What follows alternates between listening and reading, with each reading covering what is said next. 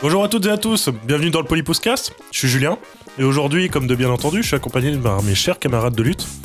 Le Messi du stick, l'enfant terrible des tournois FIFA, j'ai nommé Eddy. Salut Julien Salut Eddy, ça va? Bien et toi?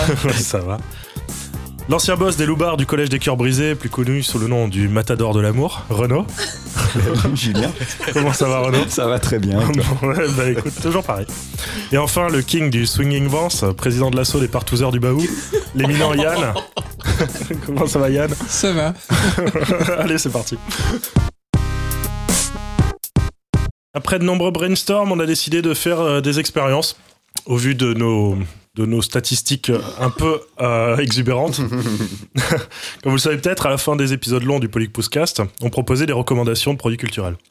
Mais avis que vous ne saviez pas, parce que 6 heures d'élucubration sur Steven Wilson ou Jesus et Mary Chain, c'était déjà beaucoup. Je vous en veux pas, hein, moi c'est pareil.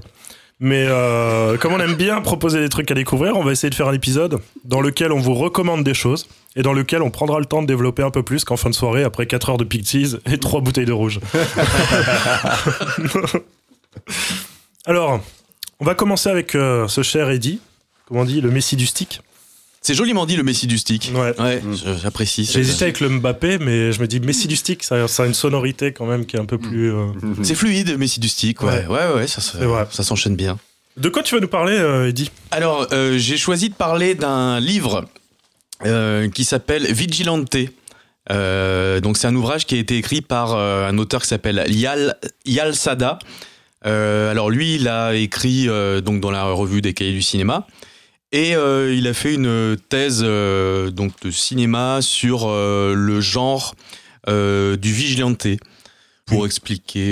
Une thèse, ça veut dire qu'il est docteur? Il est docteur, ouais, ouais docteur en cinéma et voilà, il, est- il est assez très érudit sur ce sur ce sujet-là. Ok. Euh, donc voilà le vigilanté. Donc pour reprendre donc l'idée pour expliquer rapidement. Euh, c'est euh, donc euh, généralement c'est un, personnage qui se retrouve suite à voilà à un traumatisme, une agression, quelque chose qui qui l'a qui l'a vraiment qui l'a vraiment marqué, se retrouve lésé par généralement par la justice et décide de se faire justice lui-même. Donc c'est vraiment une sorte de justice expéditive dans un cadre vraiment marginal, marginal pardon, en dehors des lois. Et euh, voilà, donc c'est quelqu'un qui part en croisade pour euh, se faire justice et puis pour obtenir réparation euh, au détriment de euh, tout, de toute, euh, bah, système. de, voilà, de, de, de tout système. Donc, alors lui, donc Yel Sada, il part vraiment des origines du vigilanté dans, dans le cinéma américain et plus, parti- plus particulièrement dans les années 70. Euh, ce qui est assez intéressant, c'est que euh, il repart vraiment aux sources. euh, donc, il va expliquer comment le vigilantisme est né dans la société américaine. Donc, c'est super intéressant. Donc, il nous explique dans un premier temps que J'en prends euh, un petit extrait de son interview. Donc, euh, il parle de vraiment de euh, l'origine de ça. Donc, c'est un millionnaire mormon qui a qui a un peu l'origine de tout ça. Donc, Du donc- vigilantisme du vigilantisme euh, en 1851. Euh, c'est euh, Samuel Brannan, donc millionnaire mormon, qui avait formé un comité de vigilance euh, donc à San Francisco. Ce qui est assez paradoxal quand tu sais que San Francisco est quand même une ville assez pionnière dans Oui. bah ouais dans, dans comment dire dans, dans l'ouverture d'esprit sur, sur sur plein de choses en fait Mm. donc c'est assez assez paradoxal au final quand on y pense euh, donc il a fo- fondé un comité de vigilance pour euh, répondre aux exactions d'un groupe qui s'appelait les Sydney Ducks. C'était des immigrés australiens Euh, qui avaient euh, pour, euh, pour habitude de traumatiser la population locale. C'est des Australiens, ils ont. C'est ça, ils écoutaient Midnight Oil en boucle. Et, et du coup, euh, les gens aux fenêtres, ils aimaient pas trop ça. C'est ça. Du coup, il a dit? Il faut agir. Du coup, il faut agir rapidement, s'il vous plaît. Et euh, voilà, donc il a, euh, il a vraiment mis en place un comité de vigilance euh, pour, euh, pour dénoncer ça. Et puis, selon lui, il était parti d'un principe euh, assez simple. Il disait dans le Far West, en fait, tout est privatisable, euh, la justice euh, aussi, par la même occasion. Donc euh, voilà, je vais mettre en place ce comité-là, euh, qui sera au final, qui va préfigurer ce, qu'on- ce qui est ce qui est marqué aussi, c'est que ça préfigure aussi euh, la suite. Enfin, c'est-à-dire le, le- le lynchage euh, du, ben, les exactions du Ku Klux Klan par la suite, D'accord. Mm. et que voilà, donc c'est C'est comme un genre de milice un peu. en c'est une milice, ouais, exactement. C'est une milice privée, ouais, qu'il avait, qu'il avait mis en place lui-même. Et sous, un, sous la forme, c'est quoi? C'est une association, loi 1901, un truc euh, comme ça ou C'est un- euh, ouais, c'est dans un cadre, on va C'est dire. les, les euh, voisins vigilants. Il y a un œil en gros comme ça, et dès qu'il y a un mec qui met euh, de la musique un peu trop forte, bah du coup ils interviennent. D'accord.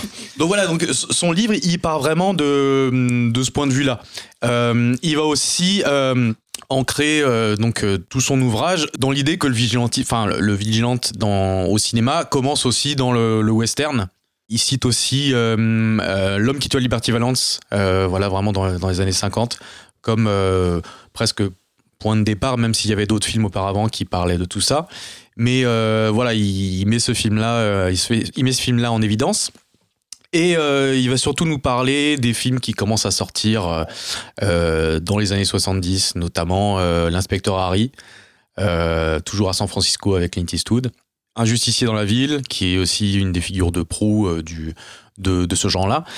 Et voilà, donc c'est assez, euh, c'est assez intéressant euh, parce que il reprend vraiment toute cette idée que le, le, vigi- le vigilanté est toujours ambigu, car comme, comme, comme on l'a dit, c'est vraiment un personnage qui est toujours très marqué par ce qui lui est arrivé, qui va vraiment agir de manière totalement euh, indépendante. Vraiment, c'est un solitaire qui va arpenter les rues avec une arme et qui va essayer de se faire justice. Est-ce qu'il y a une notion de justice personnelle ou est-ce que c'est euh, bien versus mal, tu vois, ou, ou c'est pas nécessairement euh, polarisé comme ça, blanc noir euh? Est-ce que c'est souvent c'est il que est des blanc. motifs Souvent il est blanc. hein. il est souvent blanc. Euh, souvent il a une est-ce moustache. qu'il est animé, je veux dire, par un désir purement personnel, des intérêts purement personnels, la figure du vigilanté, ou est-ce que ça peut être euh, est-ce qu'il peut être animé par un désir de justice Au nom du euh, bien ouais, public. voilà, Ouais, au nom du- exactement, ouais. au nom du bien public ou social, euh, voilà. C'est vrai que généralement ça part d'un- d'une idée euh, et d'un point de vue vraiment euh, très subjectif. C'est vrai, il se base sur son expérience personnelle. Mais euh, par exemple dans le dans le film dans Justicier dans la ville, à un moment donné, il va euh, après ce qui lui est arrivé, donc c'est sa femme qui se qui se fait assassiner. Il va partir en Arizona et il va assister à un- une sorte de représentation euh, de euh, de, de l'Ouest en fait. C'est-à-dire qu'il y a euh, des saloons et c'est une sorte de festival où tu as des gens qui tirent au revolver euh, vraiment en- qui se réapproprient les codes euh, les codes du western. Et euh, là, pour le coup, eh ben, quand il revient euh, à New York, t'as vraiment l'impression qu'il est animé par deux choses, c'est- c'est- c'est-à-dire se faire justice, mais aussi qu'il regarde ce qui l'entoure, mais qu'au final, ce qu'il a vu, ça va prendre le pas en fait presque sur la réalité, c'est-à-dire qu'il y a le côté western qui va euh, euh, vraiment se superposer à la réalité de New York et euh, renvoyer à cette idée un peu de, bah, de territoire totalement euh, euh, bah, affranchi de toute loi, une espèce de jungle urbaine, et euh, c'est là qu'il va se euh, bah, s'ériger presque en défenseur de, bah, de la veuve et de l'orphelin et, euh, et voilà se faire justice euh, Sans que la veuve et l'orphelin lui demandent. En fait, il- Non. Mmh. sans qu'il y ait une demande particulière Mm. c'est lui qui prend l'initiative de euh, eh ben, de pallier au, les- Au manquement de la, des- de la Voilà, justice. C'est des marrant parce que institutions. ça reprend vraiment le, le- les codes du, de certains, on va dire, bah, genre de Batman, quoi. Par exemple, c'est ça, exactement. C'est ça, Batman, c'est un quoi. en vigil- fait. oui, Voilà, c'est ça. vraiment les, les trucs. euh, D'ailleurs, il en parle dans son dans ce livre-là. Il fait aussi, euh, bah, pour lui, il disait que le vigilanté, c'était vraiment la, jonction, euh, presque le chaînon manquant entre le western et le, comic book, et euh, par extension euh, les films de super-héros, les Marvel, et encore même les DC avec Batman en 89 et euh, et toute la, toutes les séries de, de comics qui ont, ont dépeint Bah, un peut-être plus personnage. d'ici, ouais, justement. Plus euh, d'ici, ouais. Après Marvel, il y a le Punisher en 89, Ah oui, oui, le premier, Ouais. avant qu'il fasse la série sur Netflix derrière. Mais euh, le Punisher aussi, clairement, une figure de vigilante. Ou euh, Daredevil. Ou Daredevil. Ou Daredevil, oui, oui, Mais aussi. souvent, d'ailleurs, se pose la question, euh, aussi bien du côté Marvel que d'ici, au, au niveau des comics, de cette. Euh, ce dialogue entre la justice de l'État et euh, la force de certains super-héros qui peuvent rendre justice eux-mêmes et Bien la sûr. légitimité de ça. Donc on C'est retrouve ça. cette thématique en fait un peu du. Ah, du- mais totalement. Il y a une ambiguïté morale quand même Ouais. qui est toujours présente. Euh, Alors, c'est vrai que quand tu reprends un peu le, le contexte dans lequel les films sont sortis, où c'est un contexte assez euh, sociopolitique délicat aux États-Unis, où tu as eu les assassinats de Kennedy, euh, 63, après tu as eu les émeutes de Watts et de, euh, de Détroit aussi. Il y avait un. un- un- dans L'auteur, c'était Jean-Baptiste Toré, en fait, il parlait dans, dans un livre, c'était le cinéma américain des années 70. Il parlait de la. Comment dire De la la mutation un peu de la société euh, américaine et euh, la manière dont elle était représentée au cinéma. C'est-à-dire qu'à l'époque, tu avais vraiment dans les films d'épouvante, c'était bon, je digresse un peu, mais euh, tu avais vraiment les euh, les films euh, d'horreur qui se passaient euh, par exemple dans les contrées éloignées, que ce soit Dracula, euh, soit aussi euh, Frankenstein, c'était des monstres vraiment qui qui allaient pas euh, c'était une sorte d'image un peu mentale comme ça, mais euh, voilà, qui, qui n'avait pas d'impact clairement sur, euh, sur le quotidien des gens. Dans les années 70, il y a clairement, on va dire, le, le monstre qui s'invite et la peur de l'autre. Cette espèce de peur de l'autre qu'on retrouve dans des films comme dans, dans Halloween ou dans euh, les films de Romero aussi, pareil, enfin, que euh, l'idée euh, l'idée des morts vivants, tout ça. Euh, dans le vigilanté, il y a ça aussi, je trouve, c'est que dans euh, cette figure-là, bah, c'est aussi en réaction par rapport à, à un contexte qui est, euh, qui est délicat, où tu as cette figure-là du, euh, du vigilanté qui va prendre euh, presque euh, bah, des initiatives totalement euh, qui peuvent être contestables, hein, mais euh, voilà, qui réagit aussi. Donc il y a un côté aussi. euh, pour ça que le genre a été aussi taxé de, réac- de réactionnaire à plusieurs reprises parce que c'est vrai que bah voilà c'est ça flatte aussi. Dans certains cas ça peut flatter les bas instincts et cette espèce Ouais, de loi du talion. voilà c'est ça. Mais c'est vrai que du coup bah, le fait que ça se passe dans les, 60 dans les années 70 à cette période là bah, c'est assez presque une sorte de catharsis aussi euh, dans certains dans certains films en fait comme euh, dans Inspecteur Harry ou euh, Mais euh, justement, dans un, justicier dans la ville, où est-ce qu'il est inquiété par la. Parce que je, franchement, je l'ai vu euh, Oui. il y a longtemps, mais j'ai plus le souvenir. Est-ce qu'il est vraiment inquiété par la inquiété. justice euh, Et euh, d'ailleurs, Des à, hommes. la- à la fin, il, bah, il termine derrière les barreaux. Et je crois que le dernier plan du film, il fait comme ça en fait. Il fait le geste du, euh, du flingue comme ça avec son doigt en tirant presque vers la caméra en disant bah c'est pas terminé, euh, voilà j'ai pas encore terminé euh, ma mission. Ouais. Mais c'est vrai que le lien clairement entre les comics et euh, et les films de super-héros, il, il se fait par l'intermédiaire de la figure du vigilante, ouais, ouais, ouais. C'est toujours dans des contextes urbains à fond, non C'est très souvent, euh, même, hein. ouais, ouais, ouais, Ah, c'est bah oui. très Crasseux. souvent. Ouais, euh, crasseux, ouais, urbain. Et, et- et c'est- et- ouais, alors moi, je sais pas, j'avais un- une image qui est certainement fausse. Pour moi, le vigilante, c'est souvent des ex-flics, tu vois. Mais je sais pas si c'est le cas, en fait. Pas, pas nécessairement. Alors, dans le- Un justicier dans la ville, il est, euh, c'est un architecte. Du coup, c'est clairement, euh, mais c'est vrai, c'était vraiment le, tu vois, le personnage qui, bah, qui est un peu, une vie rangée, et tout Ouais. ça, C'est Bronson. qui a un cadre, euh, ouais, c'est Branson, ouais, ouais, ouais. Euh, et dans certains cas, ouais. Bronson euh, architecte. c'est vrai. C'est vrai que c'était original quand même. Et euh, ouais, t'as un, autre film par contre qui s'appelle Rolling Thunder, qui a été écrit par Paul Schrader, dont on avait parlé rapidement euh, la dernière fois. Euh, c'est un film, là en l'occurrence, c'est un ancien euh, bah, militaire qui revient chez lui, sauf qu'il se fait agresser et euh, il tue sa femme et euh, en fait ils mettent la main dans le broyeur. Ah, Tu sais, euh, comme ils ont aux États-Unis là dans, ouais. l'évier là, les broyeurs. et donc il lui, euh, il lui broie la main. Et il va se greffer un crochet à la place de la main. et donc il va partir en vendetta contre euh, toutes les personnes qui Avec un crochet. quoi. avec un crochet. Bon, ça, fait, ça paraît un peu léger quand même au regard de- du préjudice. Mais bon, c'est. Et là aussi, dans, dans, bah, dans ce film-là, bah, il y a aussi, pareil, dans, le- dans, dans le Vigilanté, t'as souvent ça, euh, comme tu parlais d'Exflic aussi, il y a toujours un, un, un mec qui a une sorte de. Tu sais, une sorte ou soit il est amputé, soit il lui manque un truc, soit on lui a pris quelque chose. Ouais. Euh, et euh, il va. Comment dire Essayer de compenser ça. Là, en l'occurrence, c'est un crochet. Taxi Driver, dans Taxi Driver, tu sais, t'as le flingue qui sort de la manche, Ouais, ouais. comme ça, qui va sortir comme une sorte de prolongement un petit peu euh, de, ce- de son corps avec un flingue.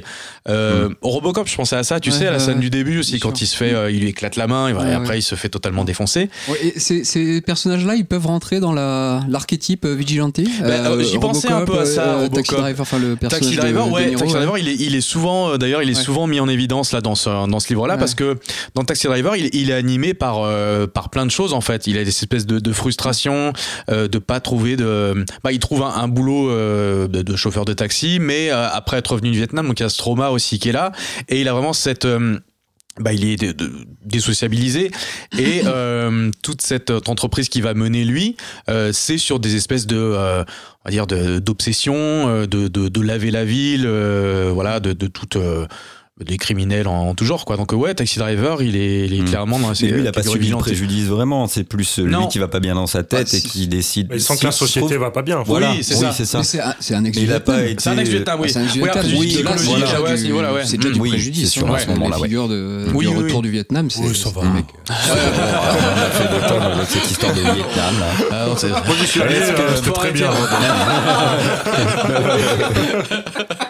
On fait des caisses là avec. euh, Est-ce que Lorenzo Lama, ce serait pas le climax un peu de Vigilante Mais non, c'est un chasseur de primes. ça- Non, Ah attends, non, non. Les flics ont tué sa meuf, si je me souviens bien. Si, ils ont si, si, témoigné ouais, contre lui. Il y a un bien côté sûr. vigilanté, ouais, dans le rebelle. Oui, mais il est chasseur de primes dans le rebelle.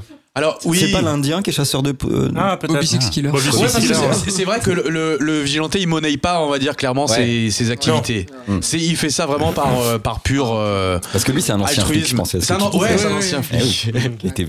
Non, mais tu vois, je pensais euh, par exemple à, tu sais, de Ciné-Lumet Serpico. Oui, Alors bon, c'est ouais. un flic infiltré, mais qui perd tellement foi en ce que la police est capable. Enfin, il est tout seul en plus. Il, est tout seul contre ses collègues possible. qui sont. euh, Et du coup, ouais. moi, ça me faisait penser à ça. C'est pour ça que je pensais à la figure de l'ex-flic. Lui est flic en l'occurrence à ce moment-là, mais il- comme il est seul contre tous, que personne ne sait qu'il est infiltré pour pas, euh, bah, pour pas euh, faire échouer la mission, quoi, euh, et qui se retrouve vraiment euh, cul nu. Il y a Mm. ce côté vigilante, je Ah trouve. bah, chez il lui. y a- oui, il y a- Mais ouais, bon, mine de après, rien, mais non, euh, mais c'est vrai, t'as raison que mine de rien, dans, dans ce qui va mener lui, cette espèce de, Hmm. bah, de partir en guerre contre ses, ses corruption de ses collègues et du service en règle générale, quoi.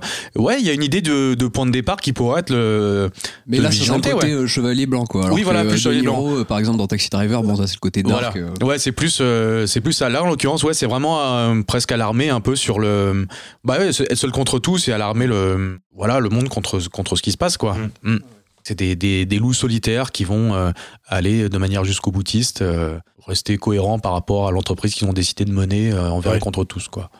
Oui, comme on disait, euh, fin des années 2000, il y a eu toute une série de films euh, Oui, qui, qui parlaient de ça, comme qui casse, qui comme casse. euh, Watch, Watch, euh, Super et euh, Watchmen. Super, Watchmen, ouais. Ouais. Et euh, oui, qui était dans cette dynamique-là de super-héros qui se met au service, euh, bah, un peu comme Batman finalement. Ouais, ouais, ouais, c'est ça. C'est euh, bah, clairement des, des, des, des personnages moins. euh, bah, plus sombres. hein. Moins héroïques, Ouais, ouais. moins peut-être Ouais. vertueux que d'autres qui sont représentés avec Mm. plus de. Bah, visuellement, déjà, plus de couleurs et tout ça. Là, c'est déjà plus sombre.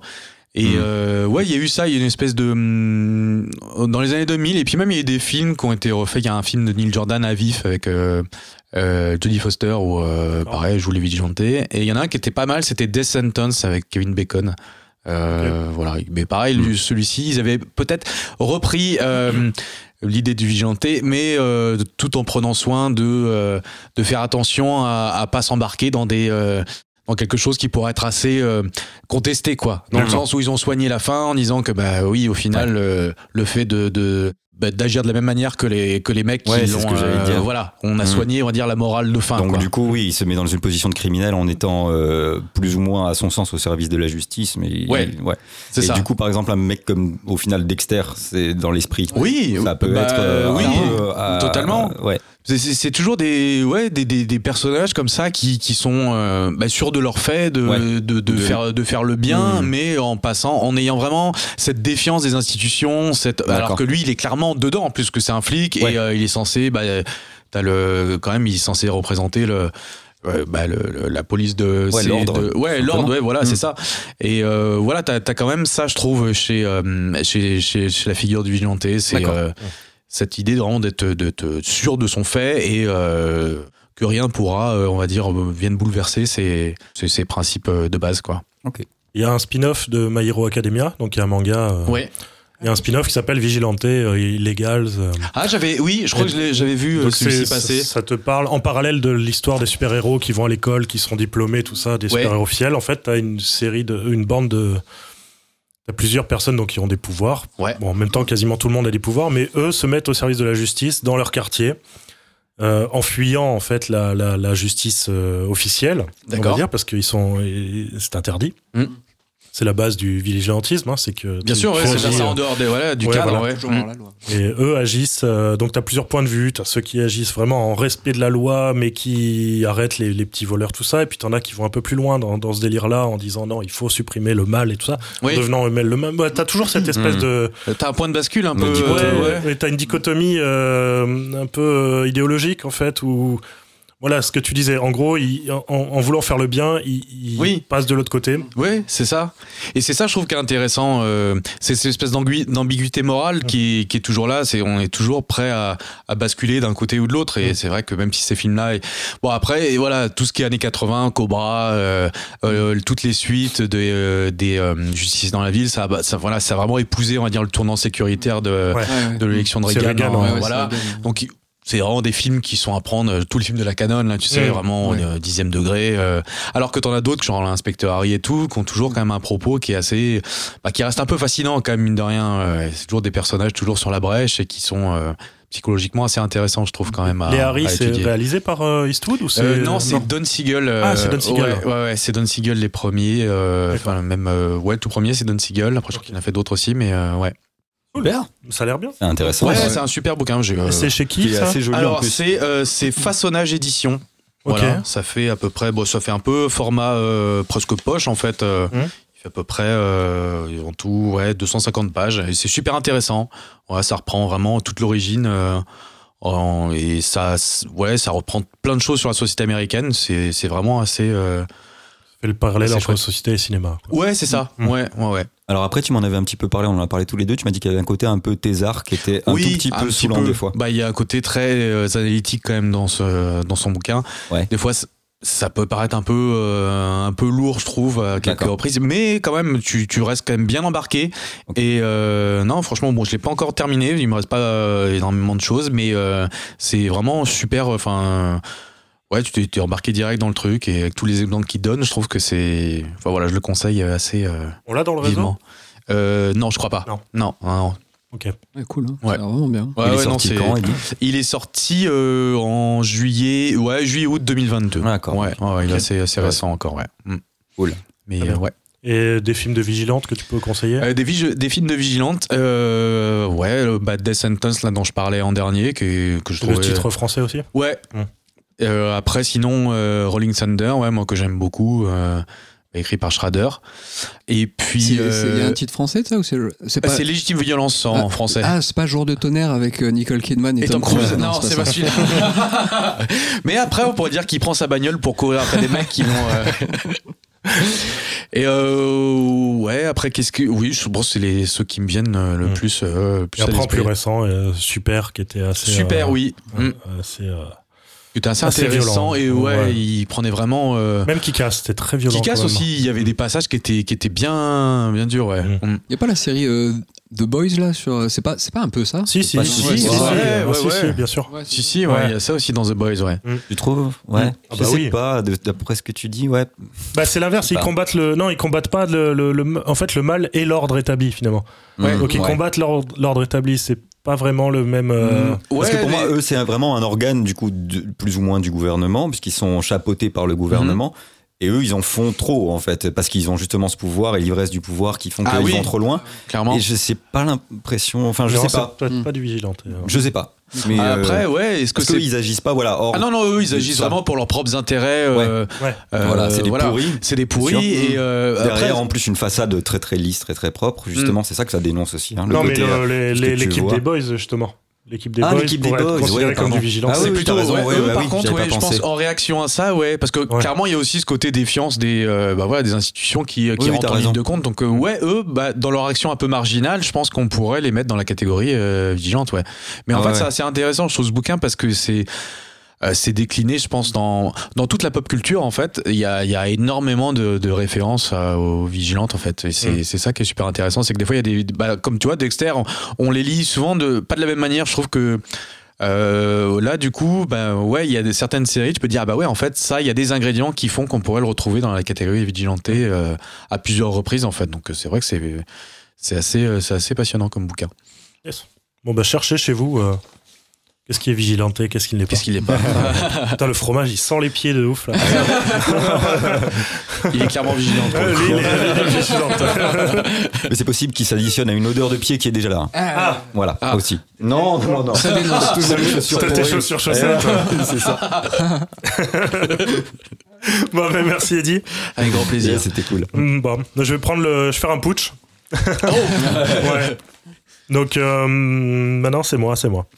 Alors moi je vais vous parler d'une trilogie euh, de science-fiction, des romans de science-fiction euh, young adulte qui s'appelle la trilogie Skyward de Brandon Sanderson chez l'Olive de Poche tradu- traduit par Mélanie Fazi. Donc Brandon Sanderson pour faire une petite bio il est né en 75 à Lincoln, Nebraska. C'est un auteur de fantasy qui écrit depuis euh, 2005. Il est traduit en 15 langues, a vendu euh, à peu près 20 millions d'exemplaires dans le monde grâce à des sagas comme l'univers Cosmere, donc c'est les sagas euh, Fils de Brume, euh, les archives de Rochard et Lantris.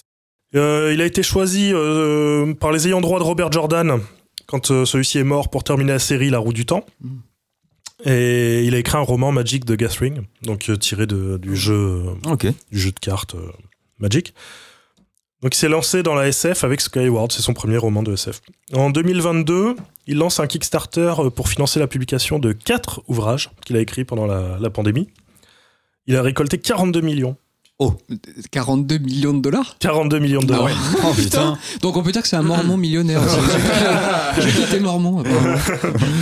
Voilà, il a défoncé l'ancien record qui était de 20 millions sur la Putain, plateforme. 42 42 Ah millions. ouais, putain, Pour, pour, Ah, c'est lui euh, qui a le record du coup. Pour publier, ouais, Ah pour ouais. publier putain. quatre euh, livres qu'il a écrits, quatre ouvrages qu'il a écrits euh, pendant, pendant le, le, le- le Covid. Et c'était Wow. quoi son plafond Je sais Il pas. demandait combien Je sais Ah, pas. si j'ai 20 000, c'est cool. Il a demandé 300 balles. 42 millions, il est bien. je veux dire. Ah ouais, il est, Ouais, c'est pas il mal. refait. On va vous faire une belle relure. en peau humaine, là je pense que tu peux y aller. Donc la trilogie euh, Skyward euh, se, se décline, donc comme c'est une trilogie, je vous le donne en mille, il y a trois livres. Ah ouais. Ouais. Parce que trilogie, ça veut dire trois euh, logos, logos, qui veut dire le savoir. T'as fait du Le trois savoirs. Du grec. C'est du grec. C'est vrai. Donc le tome 1 Vers les étoiles est sorti en 2018, le tome 2 Astrevise en 2019 et le tome 3 Cytonic en 2021. Donc c'est les pavés euh, de 700 entre 700 et, 800 et 900 pages à peu près. Ah oui. Donc il, est, il est prolixe quoi. Il est Mm. prolixe, ça va, Mm. il écrit. Donc je vous fais un petit résumé de l'histoire. Oui. Euh, installé sur la planète Detritus, Ah, c'est Astérix. c'est Guillaume Canet qui va adapter. Donc, depuis des décennies, les derniers survivants de l'espèce humaine tentent de résister aux attaques répétées des Krell, un mystérieux peuple extraterrestre. Dans ce monde rythmé par des batailles spatiales, les pilotes sont vénérés comme des héros et font frissonner les nouvelles générations prêtes à en découdre. Parmi eux, Spensa, une jeune fille, une adolescente, rêve depuis l'enfance de piloter son propre vaisseau et de prouver son courage, car elle est la fille d'un lâche, son père, l'un des meilleurs pilotes de la force. Donc la menace Krell oblige les humains à vivre en petits groupes euh, dans des grottes. Le régime en place est un régime militaire euh, dont le leitmotiv est que tous les individus, tous les métiers sont importants. Même celui qui nettoie les toilettes, il est hyper important. Ok? Parce que, Bah, surtout lui. surtout lui. Surtout. Ouais. Euh, voilà, ce qui n'empêche pas les jeunes de vouloir devenir pilote, évidemment, parce que ça représente euh, l'élite de la nation. Détritus, c'est une planète euh, morte, et pas de végétation. La principale nourriture, euh, ça se compose d'algues qui font pousser dans des cuves euh, au fond des grottes. En gros, Spensa, euh, Spin, euh, le livre commence, elle est dans son, elle est avec son père, donc qui, qui lui montre l'extérieur, parce qu'ils vivent donc dans les grottes et ils Ouais. voient pas le ciel, tu vois. Donc il l'amène dehors, il dit oh, regarde le ciel comme c'est beau, waouh, c'est magnifique et tout ça. Et là il y a une attaque de Krell et son père il dit bon ben rentre à la maison, moi je vais me battre. Et là truc dramatique, il se passe. On le saura un peu plus tard. Bon, elle C'est est pas censé être un lâche. si. Mais c'était le chef. Ah. En gros, il a, il a buté tout le monde. Il a craqué son slip, il a tué tout le monde. Euh, elle, elle dit non, mais c'est pas possible, il y a un truc, il y a Anguille sous roche, quoi. Pas- voilà. Euh, donc elle, fait tout pour entrer à l'académie pour devenir pilote. Donc l'académie, euh, il y a une espèce de système de lutte des classes. Elle, elle vient des grottes un peu de- des- pouilleux.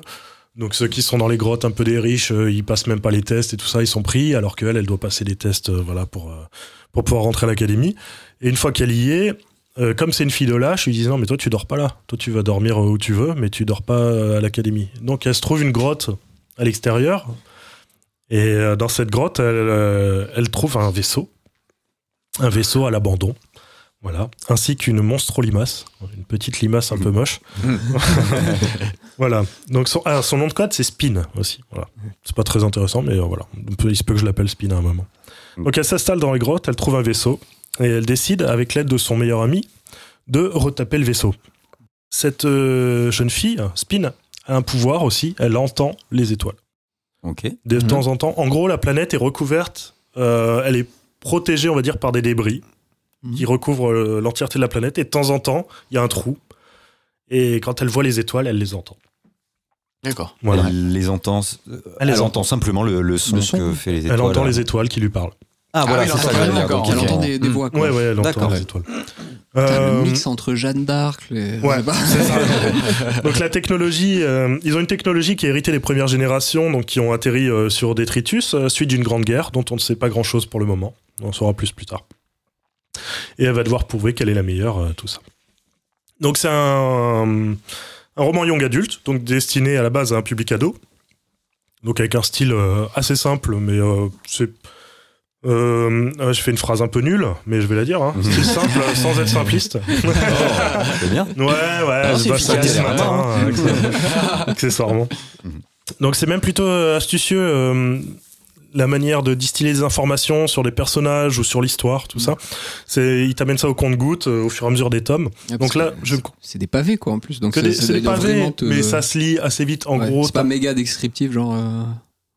Pas tant que ça. Et puis c'est pas, c'est pas, euh, c'est pas la Pléiade, quoi. C'est pas des Mhm. pages de Mhm. texte. Tu vois, t'as- ouais, ouais. Tu vas avoir un, un chapitre, va faire 10 pages, et après tu vas avoir une, une page euh, blanche, et puis Ok. après t'as le chapitre qui Mhm. commence. Donc en gros, t'en enlèves une bonne euh, trentaine de pages Ouais, ouais, euh, à la fin du bouquin, quoi. Bon, et puis après c'est écrit gros, c'est du young adulte, c'est pas Oui, non oui, plus. oui, euh. Mais je veux dire, c'est rythmé par beaucoup de dialogues, tout ça, ou c'est ou c'est plutôt du du, tu vois, pavé descriptif Non, non, non, il y a un peu de description, mais c'est surtout euh, du dialogue, de la réflexion euh, de, la, de la part du personnage de Spin. Voilà ce qu'elle euh, imagine, les relations avec les autres, euh, les autres personnes de son, de son escouade. Mm. Parce qu'en gros, donc à l'école, ils sont euh, par escouade, ils ont Mm. un prof euh, chacun, et puis ensuite ils font leurs exercices, tout ça dans des simulateurs, pour apprendre à voler, euh, tout ça. Et régulièrement, euh, bah, il y a des attaques euh, d'extraterrestres. euh, qui viennent et, et on sait pas pourquoi et bon ben je vais je vais éviter de spoiler parce qu'il y a Mhm. il y a que trois tomes déjà et puis euh, le premier tome en fait le premier tome il se concentre vraiment sur euh, voilà la mise en place de l'univers la survie sur la planète euh, la, défense de l'espèce humaine Euh, on en apprend très peu sur les ennemis sur les crêles voilà le deuxième tome lui est basé plus sur la découverte de, de nouvelles espèces sur les raisons qui ont fait que les hommes sont sur cette planète, ce qui s'est passé avant. On en apprend sur. Euh, pff, ouais, bon, bah, je vais. euh, c'est pas du spoil, mais un petit peu quand même. Je spoil ou pas Disclaimer, Ouais, tu veux dire, on met ouais, disclaimer. Disclaimer spoil. Ouais. Donc, on a- envie. Euh. Le deuxième tome, voilà, il se base sur une cité euh, dans laquelle vivent plusieurs euh, races extraterrestres, euh, qui est dirigée. En gros, la galaxie est dirigée par un conglomérat d'espèces qui s'appelle la, la supériorité. Et qui, euh, qui décide quelle espèce rentre dans la, la supériorité, quelle espèce reste en dehors. Et euh, en gros, ils font chanter les gens grâce à une technique qui garde secrète de vol supraluminique. Oh. Parce que bah, la galaxie c'est grand, si t'as pas cette technique-là, bah, tu te déplaces pas, tu bouges pas de ta planète d'accord. en gros. Mm. Voilà. D'accord. Donc euh, eux ils ont ce truc-là et ils disent euh, voilà vous faites ce qu'on vous dit, sinon ça on vous l'enlève. Mm. vois. Voilà, espèce de bâtard. Donc il y a des intrigues, euh, il y a des intrigues politiques Ouais. euh, sur la deuxième, euh, sur le deuxième tome. Et euh, le troisième tome, donc que j'ai pas terminé, que je viens de commencer. Donc lui qui apparemment euh, se dirige vers un truc assez, euh, assez euh, bourrin, genre euh, guerre, euh, guerre totale Mm. quoi. Ok. Ça Ah se oui, termine en trois tomes du coup? Ouais. Ouais, ok. Ça se termine en trois tomes. D'accord. Voilà. Comment t'es allé vers ça Euh, bah, je l'ai équipé, euh, je- puis j'ai j'ai lu la, la quatrième de D'accord. couve. Non, mais c'est pas. dit, euh, ouais, parce tu que connaissais pas l'auteur c'est- ou quoi Non, non, je connaissais pas du tout l'auteur. te- Non, non, mais la SF, je connais pas des masses. Ouais. Mais euh, j'avais envie. Ça fait un moment que j'essaie de trouver des trucs euh, à lire. Souvent, je tombe sur des trucs un peu pompeux. Euh, Mm. Bon, sans parler des classiques, genre Asimov, euh, tout ça. Mm. Bon. Ouais. Moi, j'aime j'aime bien la SF un peu moderne, quoi, on va dire. Ouais. Ah ouais. Donc, j'avais commencé à lire euh, Hyperion. J'ai oublié le nom de l'auteur. Bon, j'avais commencé à lire Hyperion, qui est assez sympa, mais qui est un peu plus classique. Et ça, en fait, c'était. Bah, vu que c'est du young adulte, c'est euh, assez catchy. Euh, Dan Simmons. Dan Simmons, ouais. Et c'est assez catchy. euh, les personnages sont, sont, sont bien développés. Bon, ça reste tu sens que c'est pour les adolescents, Mm. mais moi j'ai un éternel euh, cœur d'adolescent. Qui sommeille en toi. Ouais. Non, mais C'est bon, en même temps. euh, vrai, que la, la SF, entre guillemets, classique, je trouve peut-être pour un, un public ado aujourd'hui un peu âpre par moment. Parce que Ouais. c'est, putain, des fois, faut se taper des. Ça se prend au sérieux. Ouais, bah, ouais, ouais, mais C'est, euh, après, sans que ce soit. Enfin, c'est pas une mauvaise chose, je pense en soi. Faut Non, recontextualiser mais aussi. pas quand RDSF. Là, c'est pas hard Oui, c'est pas SF. RDSF déjà, voilà. On se rapproche plus du space opéra. Ouais, d'accord. ouais, ouais. D'accord, ah oui, mais c'est vrai qu'après, ça peut être cool de rentrer par un, bah, une approche un peu plus, euh, enfin, je sais pas, euh, divertissante entre guillemets. Enfin, je sais pas si c'est comme on peut qualifier ça. Oui, oui, si, si. Mais, euh, mais voilà, enfin, parce que là, de ce que tu en as dit, ça reprend énormément de thématiques de plein de choses. Oui, de oui, c'est hyper connaît, classique. et et- mais bon, la- l'approche doit en être un peu plus Ouais. Efficace entre guillemets quoi. Bah, ça se concentre vraiment sur les, les, les- la, les- la psychologie des personnages, sur euh, voilà plus que sur l'univers. En gros, l'univers est posé et après, t'as un peu la découverte d'autres espèces et tout ça qui est, qui est intéressante. Mais ça va être plus les liens entre les différents personnages qui va se développer. Il y a un truc qui est hyper bien fait dans le bouquin. Par contre, c'est la, hum, c'est euh, le, le dogfight. Ah ouais. Les, au niveau des, des, des batailles spatiales, c'est assez ouf. En fait, le, Ah oui. bon, il s'est, euh, apparemment, il s'est fait aider de, de- d'amis à lui qui sont euh, pilotes dans la vraie vie, pilotes militaires. Ah ouais. Et donc, ils lui ont expliqué un peu euh, voilà, les possibilités, tout ça. T'as une, euh, voilà, les, les dogfights sont hyper prenantes et dedans, quoi. Ok. Vraiment, de, quand il, enfin, il décrit tout, les virages, les Mm. trucs, les manières dont ils ont, parce qu'ils ont un système sur les vaisseaux, une espèce de lance, on va dire, qui, qui permet de s'accrocher à un, un objet, de faire le tour d'un coup, euh, comme si tu faisais un, un demi-tour hyper rapide, tu vois, Ouais. et de repartir dans l'autre sens, tout ça. T'as bien la description des jets qui se prennent dans la tête à chaque fois qu'ils font une accélération, ce genre de choses. Donc ils font des malaises des fois parce que le truc est trop violent, ce genre de Mhm. truc. Euh, ça, c'est hyper bien euh, retranscrit. Mm. Il a un- vraiment, enfin, je trouve que c'est vraiment le gros point fort du bouquin. Mm. C'est, euh, c'est, c'est, Immersif. ouais, ouais, ouais, vraiment. Et- il y a beaucoup de batailles euh, spatiales. Ok. Donc il y a une grosse différence aussi au niveau de la hum, description des, euh, des batailles sur la planète, donc euh, avec une atmosphère, Mm. et les planètes et les batailles qui se situent dans l'espace. Donc là où il y en a plus et où t'as Mm. l'inertie qui, qui joue. Mm. Donc c'est vraiment bien distingué en plus. Ouais, non, gros boulot là-dessus. Euh, après, il y a des délires un petit peu méta, on va dire. euh, je trouve. euh, Enfin, il y a une remarque que j'avais lue dans un autre bouquin récemment et qui m'a fait rire. C'est que l'héroïne euh, se plaint en gros de pas être une héroïne parce que, par exemple, les héros, ils ont toujours euh, soit les cheveux blonds ou les cheveux noirs ou tout ça. Et elle, elle est châtaine, donc euh, donc elle se dit ouais, mais moi j'ai rien. Et en fait, ce truc-là, je l'ai lu dans un autre bouquin il y a pas longtemps. Je trouvais ça amusant que ça revienne. En fait, j'ai l'impression que les Ouais. châtains ont pas le droit d'être des héros. apparemment. ouais, t'es trop banal, quoi. Euh, personnage principal, donc Spencer, elle est assez attachante. Elle a une histoire qui est intéressante. Euh, Il y a beaucoup de références à aux histoires de la vieille Terre, de la vieille planète. Mm. Ça, Euh, ça dit où- c'est situé combien de temps dans l'avenir? Enfin, est-ce que c'est un avenir? Est-ce que c'est peut-être même pas Si, si, c'est à- dans un futur, Ouais, parce qu'ils viennent de la Terre. D'accord. Et il y a eu euh, des. En gros, ils ont quitté la Terre parce que la Terre était, euh, était épuisée. Ouais, ils ont fait un Elon Musk quoi. Ouais, voilà. et euh, en gros, on sait pas pourquoi, mais ils se retrouvent euh, voilà, être très peu nombreux et sur cette Mhm. planète. Ils ont aussi dévasté. Qui était dévasté déjà. dévasté, à la oui. base. Ouais, qui était dévasté à la base. Et qui, euh, voilà, ils essayent de survivre là-dessus. Donc, euh, elle, c'est un peu. Voilà, elle est un peu le cliché. Bon, c'est un peu cliché, c'est un peu archétypal, les personnages, on va dire. Mhm. Elle, c'est l'électron libre, celle que on lui marche pas sur les pieds, euh, tout ça, au sein d'une institution militaire euh, qui essaye un peu de la soumettre.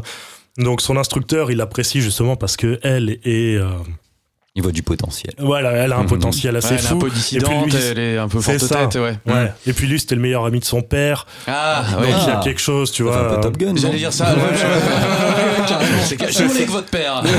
c'est ça, il y a un peu de Top Gun dans le truc.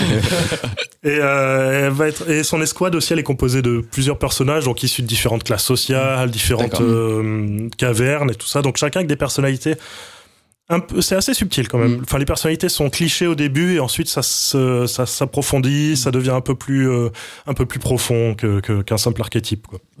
J'aime bien l'idée des classes là dont tu parles. Ouais, ouais. euh, Ouais, bah il y a. l'opposition entre les, les classes un peu plus aisées, les classes un peu plus pauvres. Ça fait penser à Snowpiercer un peu dans l'idée de. Oui, voilà, ouais. Ouais, Ouais, mais t'as ce délire là, Ouais. voilà. T'as ce délire là. Après, c'est c'est plutôt évident. Enfin, je Ouais. veux dire, tu Mm. surtout dans un roman ado où t'as Oui.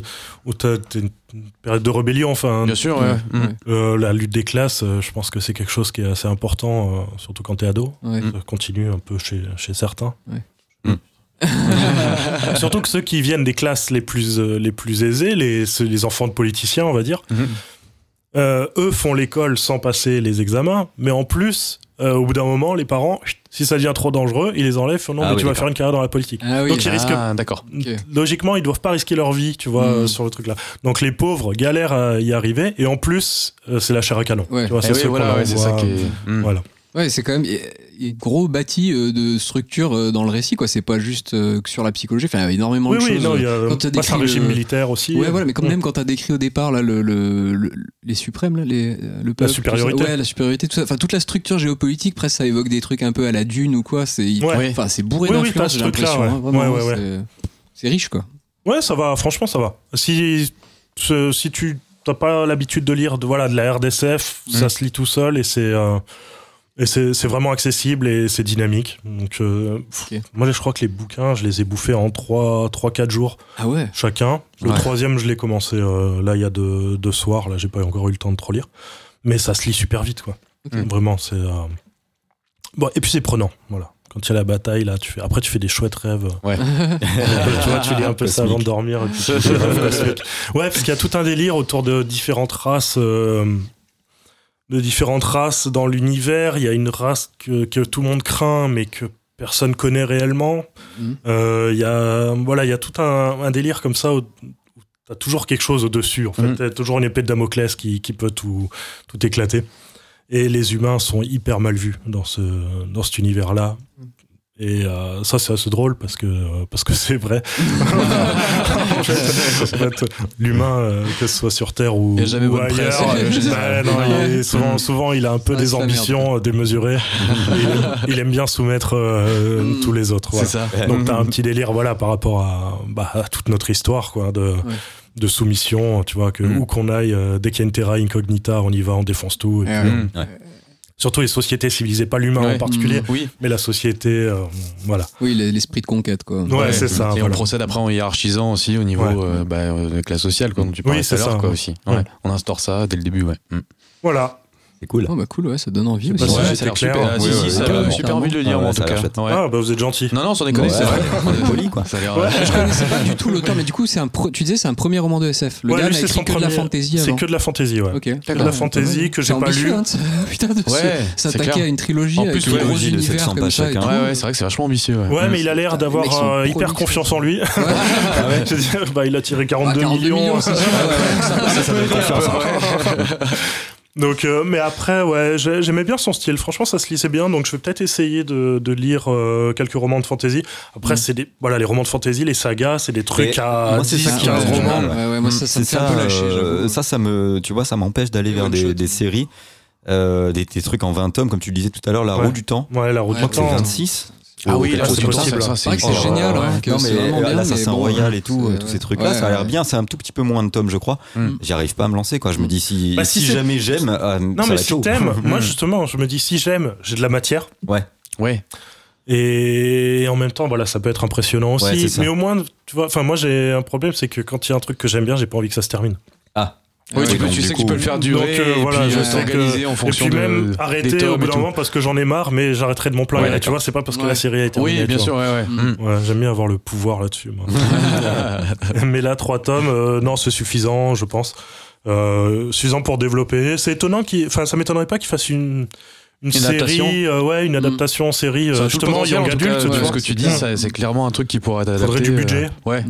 Mais tu vois, une espèce de Battlestar Galactica, un peu moins politique, enfin plus ado, quoi, justement. oui. Mais euh, Battlestar Galactica, dans l'idée, c'est un petit peu le même système. Euh, D'ailleurs, il y a un peu un système de, de vaisseaux plus ou moins autonomes qui sont téléguidés par Mhm. des. euh, bon, c'est pas les. les, euh, comment ils s'appellent déjà dans Battlestar les robots là, les psioniques, euh, je sais plus. Je me rappelle plus. Ouais. Bon, je sais plus. Je sais pas. Hein Bon, je dis n'importe quoi. On va couper.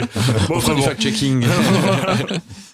Ouais, potentiel Yes. en tout cas, quoi. D'adaptation. Ouais, Ouais. clair. Et euh, tout à l'heure, j'ai dit elle a les cheveux, elle est châtaine. Elle est châtain, Et, j'ai- et non. non Elle est châtaine En fait, en littérature, on peut dire châtaine. Ah ouais, ok. Et j'ai un exemple. Ah. D'André Gide, Ah, les, oh, les caves du. Vatican. Ok. Il s'approcha de la fenêtre et penché sur son reflet, ajusta une paire de moustaches châtaines, à peine un peu plus claires que ses cheveux, coupés au ras de la lèvre. voilà, on finit sur de. André Gide. Je sais pas. Super, merci, ça a l'air cool. Merci. Ouais, grave. c'est vrai. Bâtard. Enculé. Mais non, pourquoi Mais non, mais c'est vrai. C'est vrai. Non, mais moi, c'est pareil. Par exemple, tu vois, j'aimerais bien lire de la SF. Je connais pas du tout. Je sais pas par quoi commencer. Et je me dis que pour mettre un pied dans la SF, Mm. un truc un peu fluide comme ça et, et qui est prenant, c'est Mm. quelque chose qui pourrait peut-être me donner Ouais. envie d'aller Ouais, vers autre chose. ouais. Et, ça, et peut-être que je, je vais surkiffer aussi, mais c'est au moins un pied dans la SF. Ah ouais, aussi. je comprends Ouais, ouais. moi aussi un côté Ouais. un peu des fois qui m'arrête j'avais fait quelques classiques plus jeunes, mais c'est vrai que des fois ça me. Bah, moi, j'ai lu ce qui m'arrête Barjavel, tout le tu vois, temps, donc c'est juste de la SF à papa, quoi. Enfin, à ouais, bébé, quoi. ouais, mais bon, il y avait Ouais. des trucs super intéressants. à Barjavel, Oui, hein. oui, oui. C'est, À la nuit des euh, temps, ça tue. Mais bon, ça reste de la vieille SF, quoi. Ouais, mais bon, Mm. enfin, je sais pas. Moi, j'ai eu beaucoup de mal des fois avec juste. Enfin, quand tu me dis là, bon, ça a l'air d'être fluide et tout, donc voilà. Mais, mais c'est vrai que trois pavés de 700 pages. t'as La, la Mm. quantité, Oui, mais en- bon, Comme je te dis, l'édition, elle est large. Quoi. Ouais, Enfin, ouais, ouais, t'enlèves une bonne partie des pages. Oui, oui, bien euh, sûr, bien sûr. Mais bon, après, ouais, en SF, moi, aussi, j'aime bien, j'aime bien les formats courts. J'adore les nouvelles en Mm. SF. Je trouve que ça Mm. marche super bien. Ouais. Mais bon, après, t'as pas. Bah, récemment, j'ai lu euh, les. euh, justement, j'avais pas, lu- j'avais jamais lu le Pierre Boulle, euh, La planète des singes. Ah oui, ouais, Ah ouais, c'est excellent. génial. enfin, hein. c'est pas une nouvelle, mais ça fait, ça fait ouais. 100, 180 Oui, oui, pages. c'est tout petit. Mm. Et c'est excellent. C'est génial parce que t'as le twist Ouais. à la fin, quoi, en fait. Oui, oui. Voilà. Bah, qu'ils ont dans les films aussi, mais qu'ils ont adapté aux États-Unis. Mais ah non, il est, il est super le livre. Ouais, Vraiment, vrai. c'est excellent. Je vous le conseille d'ailleurs, La planète des singes. Voilà. Ouais, Moi, j'avais lu du Terry Pratchett. Ah bah ouais, Ah, c'est génial. Et alors, par Mais contre, ouais, c'est fantasy. fantasy, euh, Ouais, c'est un peu euh, fantasy. ouais, mais apparemment, ça dépend parce qu'il y a des arcs, il y a son disque monde, c'est ça, Ouais, hein, ouais, c'est ouais, son univers. Et autour de ça, Ouais, il y a pas mal de, de trucs différents. hein. Ouais, Mais j'ai rien lu de Pratchett. Ça a l'air très bien. Et c'est très drôle en plus. Mais lui, c'est pareil, t'as drôle. 60 tomes. Quoi. Ouais, il y en a énormément Et par contre, ça se lit chez indépendamment. Il y a des trucs qui méritent euh, voilà, d'être lus les uns après les autres et il y a d'autres choses qui sont indépendantes. D'accord. Mais ça a l'air euh, ça a l'air assez cool aussi. Mais c'est pareil, comme tu dis, c'est un univers entier. Quoi. C'est- toujours des, Ouais. Des engagements. Quoi. Ouais, Ouais, pas, ouais. il faudrait que je sois un peu plus audacieux et bon, je parte sur des Bah, trucs. écoute, moi récemment, j'avais lu euh, la H2G2 Ouais. et c'était bah, c'était top. C'était Ouais. vraiment, vraiment Ouais, c'est bien. cool, ouais. Vraiment bien. Les 5 volumes, là, ça se lit super vite aussi et c'est c'est excellent. Ok. Et t'as des délires un peu hard sci-fi quand même dedans. Enfin, Mm. tu vois, t'as des, des, une philosophie de la science en fait qui est assez euh, développée, je trouve, et qui Mm. détourne à des manières de, de manière comique, mais t'as Mm. un- une base qui est hyper sérieuse. En fait. Ouais. C'est c'est super. T'as plutôt intérêt à être calé, l'air de rien, parce que si tu veux que ton univers soit cohérent, même s'il est quand même imaginaire, à mon avis, sur la SF, il faut quand même euh, Ouais, avoir du solide, assez, il faut avoir ouais, des fondations un peu solides quand même. Ouais. Donc ça doit pas être évident à écrire et euh, avoir un univers cohérent. Bah lui, c'est vrai que le plus, c'est euh, de s'être associé avec des avec des, des pilotes, par Mhm. exemple, donc ce qui rend vraiment Ouais, dogfight euh, euh, hyper euh, hyper Ouais. prenant. Mhm. Bah écoute, euh, je te le conseille. Bah, très cool. Yann, Oui. qu'est-ce que tu vas nous présenter? Ah. Et je sais pas. Alors non, moi je vais vous parler aujourd'hui de hum, du remaster de Metroid Prime qui vient de sortir sur Switch euh, il y a très peu de temps. Euh, alors peut-être pour euh, un peu resituer le jeu chronologiquement, je vais faire un, petit hi- historique de Metroid, de la saga plus généralement et de Metroid Prime en particulier. Mhm. Euh, alors Metroid, vous connaissez les gars Metroid? Absolument. Vous êtes joueur de Metroid Jamais joué Si, oui, non Moi j'avais le Super 2 NES. sur Game Boy euh, Ah voilà. Ouais. Ouais, alors ouais, c'est une, une série qui remonte euh, bien bien avant la Super NES, remonte ouais, à, la à la NES, NES euh, en fait. Ouais. Mhm. Euh, alors c'est une idée, si je ne dis pas de bêtises, je crois, de Gunpei Yokoi, qui, est- qui a été l'inventeur de la Game Boy notamment, qui est mort tragiquement dans un accident de la route dans les années 90. Et en fait, à l'époque, il y avait euh, Sh- Shigeru Miyamoto, le papa de Mario, du coup, qui avait créé aussi Zelda sur NES. Et euh, Yokoi voulait euh, essayer de créer un truc un peu similaire, mais transposé dans un autre univers. Il était très influencé par Alien, par de euh, comme ça, de ces années-là. Et du coup, il propose un jeu en fait qui va reprendre un peu le même principe que le Zelda de Miyamoto, mais euh, sur de la 2D, quoi. Où le game design, le cœur du game design de Metroid, qui a été depuis maintes fois décliné dans un sous-genre qu'on appelle aujourd'hui le Metroidvania. Euh, Parce que Castlevania a aussi Bah ouais. repris à un moment donné la formule Metroid. C'était qu'elle a avant Castlevania, adapté- Metroid ouais, le- Metroid est vraiment le fondateur de, de ce game design. Plus tard, Castlevania le reprendra à partir de l'épisode euh, Symphony of the Night sur PlayStation, où ça va devenir plus un jeu de plateforme à proprement parler, mais un jeu d'exploration à la Metroid, auquel sera rajouté euh, des éléments de RPG, quoi, avec des équipements, des montées en niveau et tout ça. Et d'où après voilà le genre de Metroidvania qui sera décliné euh, énormément, euh, euh, notamment euh, après les années 2000-2010 quoi, euh, avec tous Même les encore aujourd'hui, encore aujourd'hui énormément, Hollow Knight, Ori and the Black and the Black Ah, Forest, Knight, enfin, c'est voilà. cool. Ah ouais, il est beau celui-là par Donc contre. tout ça, ce sont des héritiers en fait du game design originel de Metroid qui date de 86, je crois. Je Et crois, déjà dans la version 86, il y avait un aspect RPG. Pas du tout. Alors Non. Metroid Ah, n'a voilà, pas d'aspect. RPG. C'est Castlevania non, qui après euh, s'appropriera le game design de Metroid, auquel il, il rajoutera une couche RPG par-dessus. Mais Metroid, il n'y a pas du tout d'aspect R- euh, RPG, si ce n'est que ton personnage évolue euh, dans l'aventure, mais euh, à travers des équipements qu'il va récupérer et qui du coup va le faire gagner en capacité Mm. et du coup va lui donner d'autres accès sur la map générale. Parce qu'en fait, tu arrives, tu es sur une planète et tu t'es lâché comme ça, quoi. Euh, au Alors, attends, juste euh, pour les. On sait jamais. Ouais. euh, si on a des auditeurs. RPG, c'est euh, jeu de rôle. Jeu de rôle, ouais, voilà, jeu de rôle à la japonaise, on Voilà. va dire, voilà. Du coup, Metroid, voilà, le game design de base, c'est c'est c'est que c'est un jeu d'exploration. Avant toute chose, donc on incarne Samus, qui est euh, une chasseuse de primes. Alors ça, on le sait pas dans le premier Metroid parce que c'était une petite innovation. C'est une des premières femmes euh, du jeu vidéo. hein. Mhm.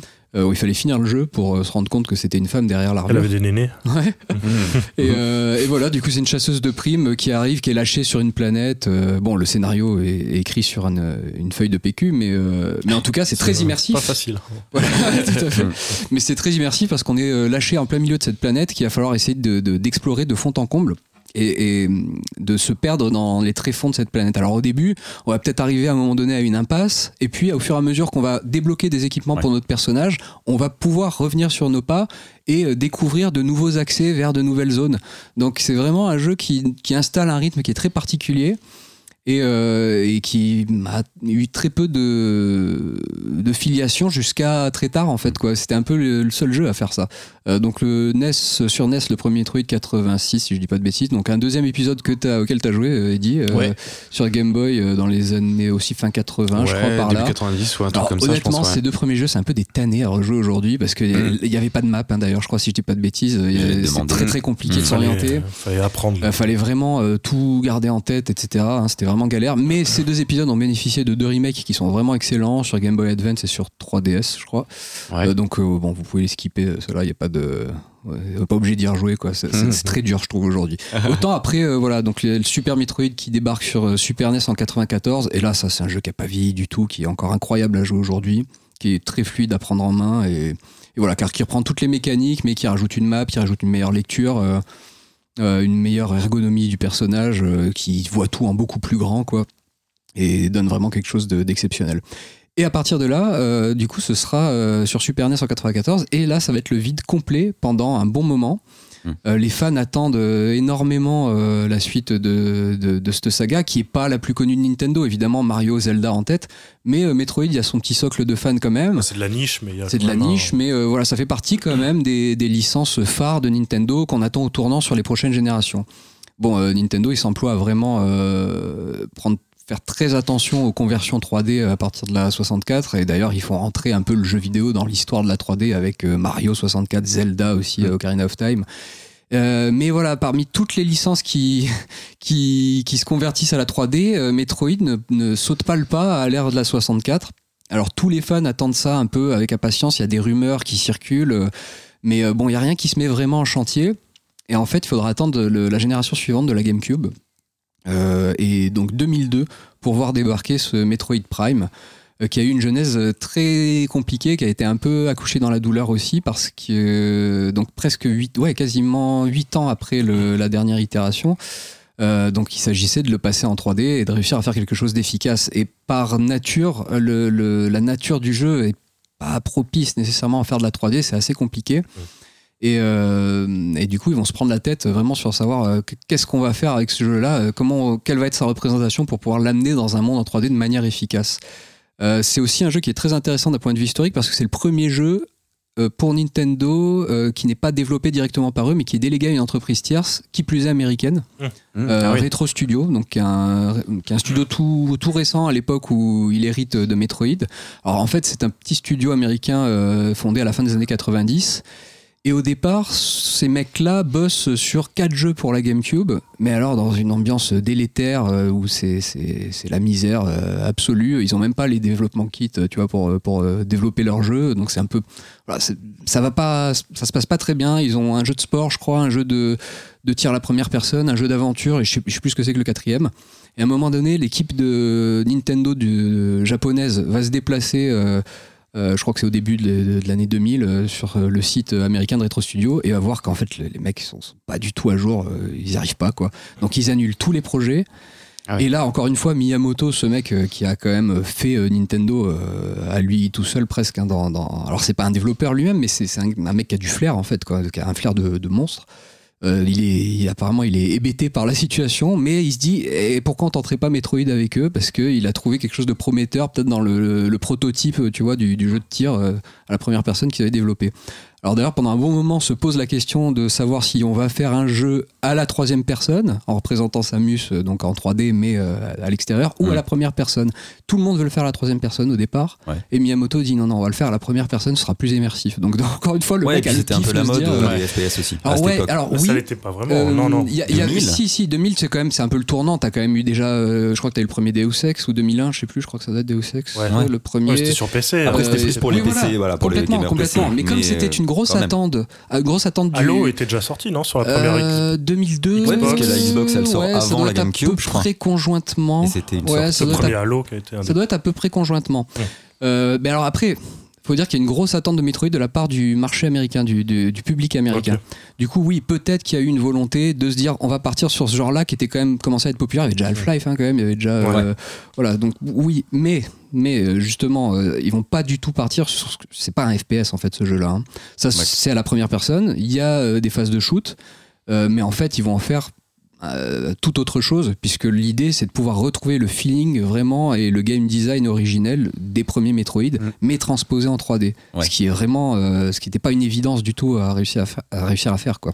Ouais. Et euh, en fait, ils vont faire ce qu'ils vont appeler par la suite eux un first person adventure quoi, parce que le gunfight n'est pas du tout au cœur du jeu. C'est pas du tout ça. On va retrouver en fait tout ce qui fait le sel des Metroid, donc l'exploration, ça va installer un rythme très lent, c'est pas du tout un rythme de, de, de FPS classique on va dire. Ouais, c'est pas effréné comme. C'est marrant euh, parce que pas du tout effréné, moi je me ouais. rappelle des, des trailers Mhm.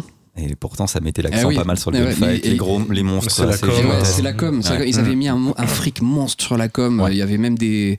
Je me souviens qu'il y avait des bandes annonces au cinéma euh, pour Ah ouais. Metroid Ah ouais, Prime. C'était un truc de ouf. Quoi. Ils avaient mis euh, je sais plus combien de, de millions euh, dans la com. Donc c'est un, un titre qui s'est très bien vendu, qui par la suite a bénéficié d'une Le aura problème, c'est dingue. la GameCube ne s'est pas très bien vendue en fait. Ça a été. Ouais, euh, ouais, ouais, la mais ça a été. Alors, je crois que, je crois que ça reste une des. ouais, était géniale. Ça reste une des meilleures ventes de la GameCube. Et en tout cas, Ouais. c'est le jeu le plus adulé de la GameCube et peut-être un des jeux les mieux notés.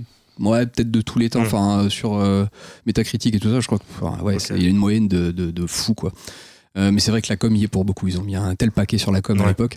Mais bon, voilà, du coup, euh, c'est un jeu qui est développé par Retro Studio, mais Miyamoto et euh, Nintendo du Japon restent quand même beaucoup en supervision. Ils vont d'ailleurs s'occuper de toute la partie sonore, hein, tout, tout le développement du sound design, de- des musiques. D'ailleurs, c'est un jeu qui a une très très bonne spatialisation sonore. C'est ça qui est étonnant, parce que c'est toujours un peu en retrait Nintendo là-dessus, toujours un peu à la ramasse. Et là, d'autant plus sur le remaster, je sais pas s'ils l'ont un peu rebossé ou quoi. Je l'ai vu tourner sur un, une bonne config. euh, alors moi, je joue pas sur une bonne télé, je joue en portable, je joue pas du tout en docké et tout, mais, mais je l'ai vu tourner en, en docké euh, sur une bonne config son. C'est assez impressionnant. Donc, euh, enfin voilà, c'est un jeu qui a vraiment euh, été très très soigné. euh, qui s'est développé relativement vite quand même. Euh, et bon, bah, quand il sort, c'est une vraie claque, c'est une vraie révolution. Euh, Tu joues à ce truc-là, euh, tu te dis waouh, c'est vraiment le Metroid. euh, Tu retrouves les sensations de Metroid, mais euh, en 3D. Alors moi, je l'ai fait assez tardivement. Je l'ai pas fait à l'époque sur la GameCube. Je l'ai fait plus tard sur une réédition sur Wii, euh, quand ils l'ont ressorti sur Wii avec une, une autre façon de jouer à la avec Le le, le motion control qui Ouais. marchait très bien d'ailleurs au demeurant. Euh, mais euh, parce que j'avais un peu rejeté l'idée, tu vois, d'un Metroid 3D. Je me disais non, enfin, ça marchait Mhm. pas pour moi dans, dans mon esprit. Et puis en fait, en, en le prenant en main, force est de constater que c'était euh, c'était vraiment brillant, quoi. Donc on retrouve. En plus, bon, c'est un jeu qui est, qui est bourré d'hommages. Euh, quand tu commences, t'es dans une station spatiale. Qui euh, va se cracher. Et du coup faut te barrer vraiment très rapidement avant que ça explose. Donc c'est toute la séquence du début de Super Metroid qui est citée quoi euh, presque in extenso comme ça. Et après tu te retrouves sur la planète où s'est craché euh, la station spatiale. Et tu vas commencer à explorer et voilà et bon tu t'es fait euh, t'as plus du tout tous tes pouvoirs. Ah, euh, ouais, t'as perdu ton, ton Mm. armure, elle est redevenue, euh, elle est revenue à zéro, quoi. Et donc il va falloir retrouver comme ça tous tes, euh, voilà, tous tes éléments d'armure pour pouvoir euh, progresser de plus en plus profondément sur la planète Talon 4. euh, voilà, c'est la, Ok. Et il y a Le les phases d'extérieur. Alors oui, oui, euh, on arrive ouais. sur une espèce de hub central qui est en fait la, la planète sous la pluie, euh, comme ça. Puis après, on va pouvoir euh, rejoindre différentes zones, un peu à la manière des anciens Metroid. En fait, hein. tu vas avoir une zone plutôt euh, des, des dalles dans la lave, un moment des montagnes enneigées, euh, d'anciennes ruines, un peu. euh, Un peu ce qu'on retrouve dans les Dark Souls aujourd'hui. Avec alors un voilà, hub exactement, central et, exactement. Alors, je, je- j'allais y venir un peu plus tard, Ah, mais pardon. comme tu le cites, c'est très intéressant parce que c'est un jeu qui a pas eu tellement de filiation jusqu'à assez tardivement dans sa itération 3D, je veux dire, hein, parce que Mm. après les, les Metroid 2D, autant il y a eu des tonnes de Metroidvania, comme on le disait tout à l'heure, euh, chez les Indés notamment, autant en 3D jusqu'à très tard, il n'y a pas eu grand chose. Et bon, effectivement, euh, l'affiliation la, la plus évidente, c'est les, les Soulsborne de Miyazaki, parce qu'on va retrouver au moins dans le level design, alors après en Mm. gameplay, pas du tout, c'est pas le même jeu. Oui, oui. Euh, mais Ah, euh, en level design, on retrouve ça. Quoi. On retrouve une espèce de hub central et cette, cette capacité à tout lier, tu vois, tout, Ah. à lier Mmh. toutes les zones entre elles et à pouvoir mm, se créer cette carte mentale sans même avoir besoin de la consulter. Alors sur Metroid Prime, il y a une carte qui est, qui est assez bien faite en 3D que tu vas consulter parfois quand même parce qu'il y, a- il y a pas mal de sorties à, à pas mal d'endroits. Mais autant tu peux progresser dans le jeu au bout d'un moment de manière presque instinctive. Et c'est ça qui est très fort aussi. Ça crée une véritable satisfaction de jeu euh, à mesure que tu progresses. Bon, en fait, c'est, ça fait. Bon, lui, ce jeu, il doit faire partie de mon top 10, euh, Ah ouais toutes euh, consoles confondues, quoi, vraiment. Mhm. Et euh, en sensation de jeu, je sais que c'est, vraiment ce que je préfère, quoi. Parce que tu démarres au début, c'est, tu tâtonnes, et à mesure que tu commences à rentrer, euh, à explorer, à revenir sur tes pas, à trouver de nouvelles voies, ça, ça crée une sensation vraiment cognitive qui est hyper satisfaisante, je trouve. Et euh, c'est vraiment sublimé dans cette, euh, dans cette version 3D de Prime. euh, Tu te repères facilement, le game design il est bien les zones elles sont bien définies. Ah ouais, euh, complètement. Bah, tu sais, elles ont des identités visuelles Ouais. très très marquées, avec des, avec des thèmes musicaux euh, bien marqués aussi. Alors il y a deux, trois échos à des thèmes anciens qui sont, fait un, sont un peu euh, en remake, quoi, euh, et qui, qui sont très chouettes, euh, pour ceux qui ont les références, quoi. Mais c'est euh, ouais ouais non c'est top c'est très identifié. Alors évidemment de- tu vas être dans une zone à un moment ça va pouvoir te relier au hub central mais aussi à une autre zone qui elle-même va te relier à une troisième zone qui va peut-être revenir à la première qui elle sera reliée un peu plus tard à la quatrième. Donc ça t'arrête pas de faire des allers-retours. Alors c'est un jeu qui à ce niveau-là est peut-être un peu âpre pour le jeune joueur ou le joueur moderne parce qu'ils ont pas du tout euh, tenté euh, sur le remaster de moderniser quoi que ce soit c'est la sensation de jeu originale vraiment euh, ils ont rien refait mais c'est un jeu qui brouille un peu la frontière du remake et du remaster. Parce qu'autant au niveau gameplay, euh, cœur de jeu, euh, code source du jeu, je pense qu'ils ont gardé exactement la même chose. Par contre, au niveau du euh, visuel, c'est incroyable le bon euh, qui a été fait en avant. Ils ont, en fait, ils ont retravaillé tous les modèles 3D de zéro. Ils n'ont pas juste fait un lissage graphique Oui, euh, du jeu original. C'est un remake quoi. Donc c'est un, alors c'est un remake graphiquement, c'est pas du tout un remake au niveau du gameplay. Voilà, ils ont gardé le code source du jeu, c'est le même jeu, mais visuellement il y a un bon qui est fou quoi. Alors que le jeu original était déjà très beau pour son époque, hein, c'est quand même Ouais. un jeu qui accuse 20 ans oui.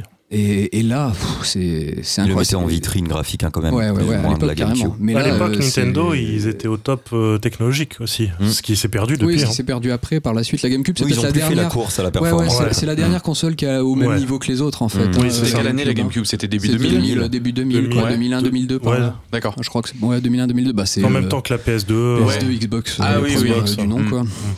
Et, euh, et voilà, et du coup c'est c'est un tour de force et c'est un jeu qui est encore très élégant aujourd'hui, qui n'accuse pas du tout le poids des années, comme Super Metroid dans sa version 2D qui encore se joue, alors Mm. qui est peut-être un peu pâteau par endroit, qui est, ou- mais bon c'est un jeu qui a euh, qui a combien maintenant Euh, Qui a 30 ans quoi. Ouais. Euh, Ouais. Super Metroid. Mm. Celui-ci il en a une vingtaine, il a 20 ans, voilà, il a 20 ans et euh, et encore une fois, alors peut-être que c'est le fait qu'il n'ait pas vraiment de filiation au niveau du gameplay qui fait qu'il est encore très frais à jouer.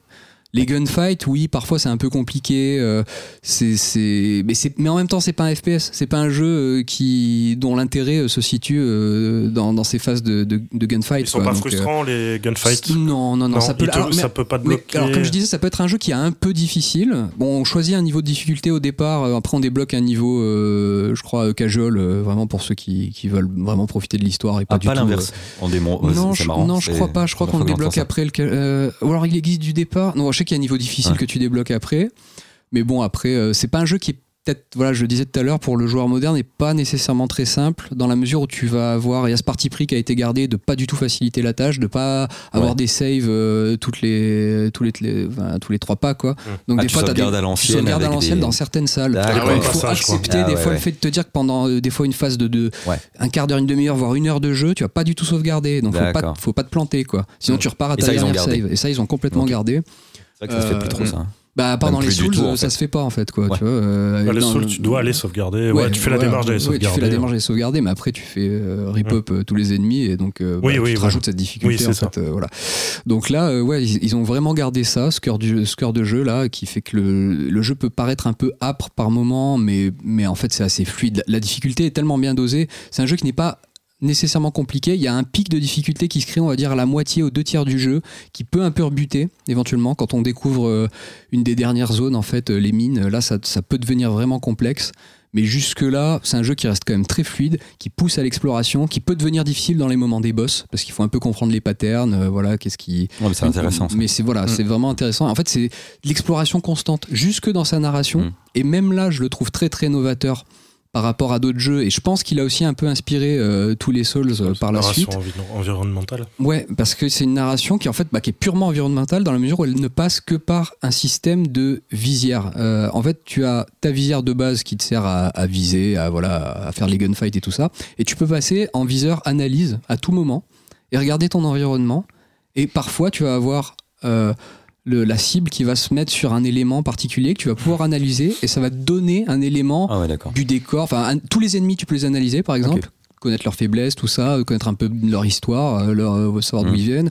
Euh, et alors, au cœur de tous les Metroid se joue toujours le rapport de Samus, l'héroïne, avec le peuple Chozo, qui est une espèce de peuple mythique euh, d'oiseaux euh, qu'il a élevé, en fait, mais qui a plus ou moins disparu de la surface de l'univers, et qui sont euh, des espèces de philosophes sages, tu vois, qui ont... Les oiseaux philosophes. Ouais, des oiseaux Mmh. philosophes. Mmh. Voilà, des grands oiseaux, très grands. Bah, en fait, qui s'inspirent beaucoup de l'Égypte antique hein, dans, dans leur euh, design et tout ça. Mmh.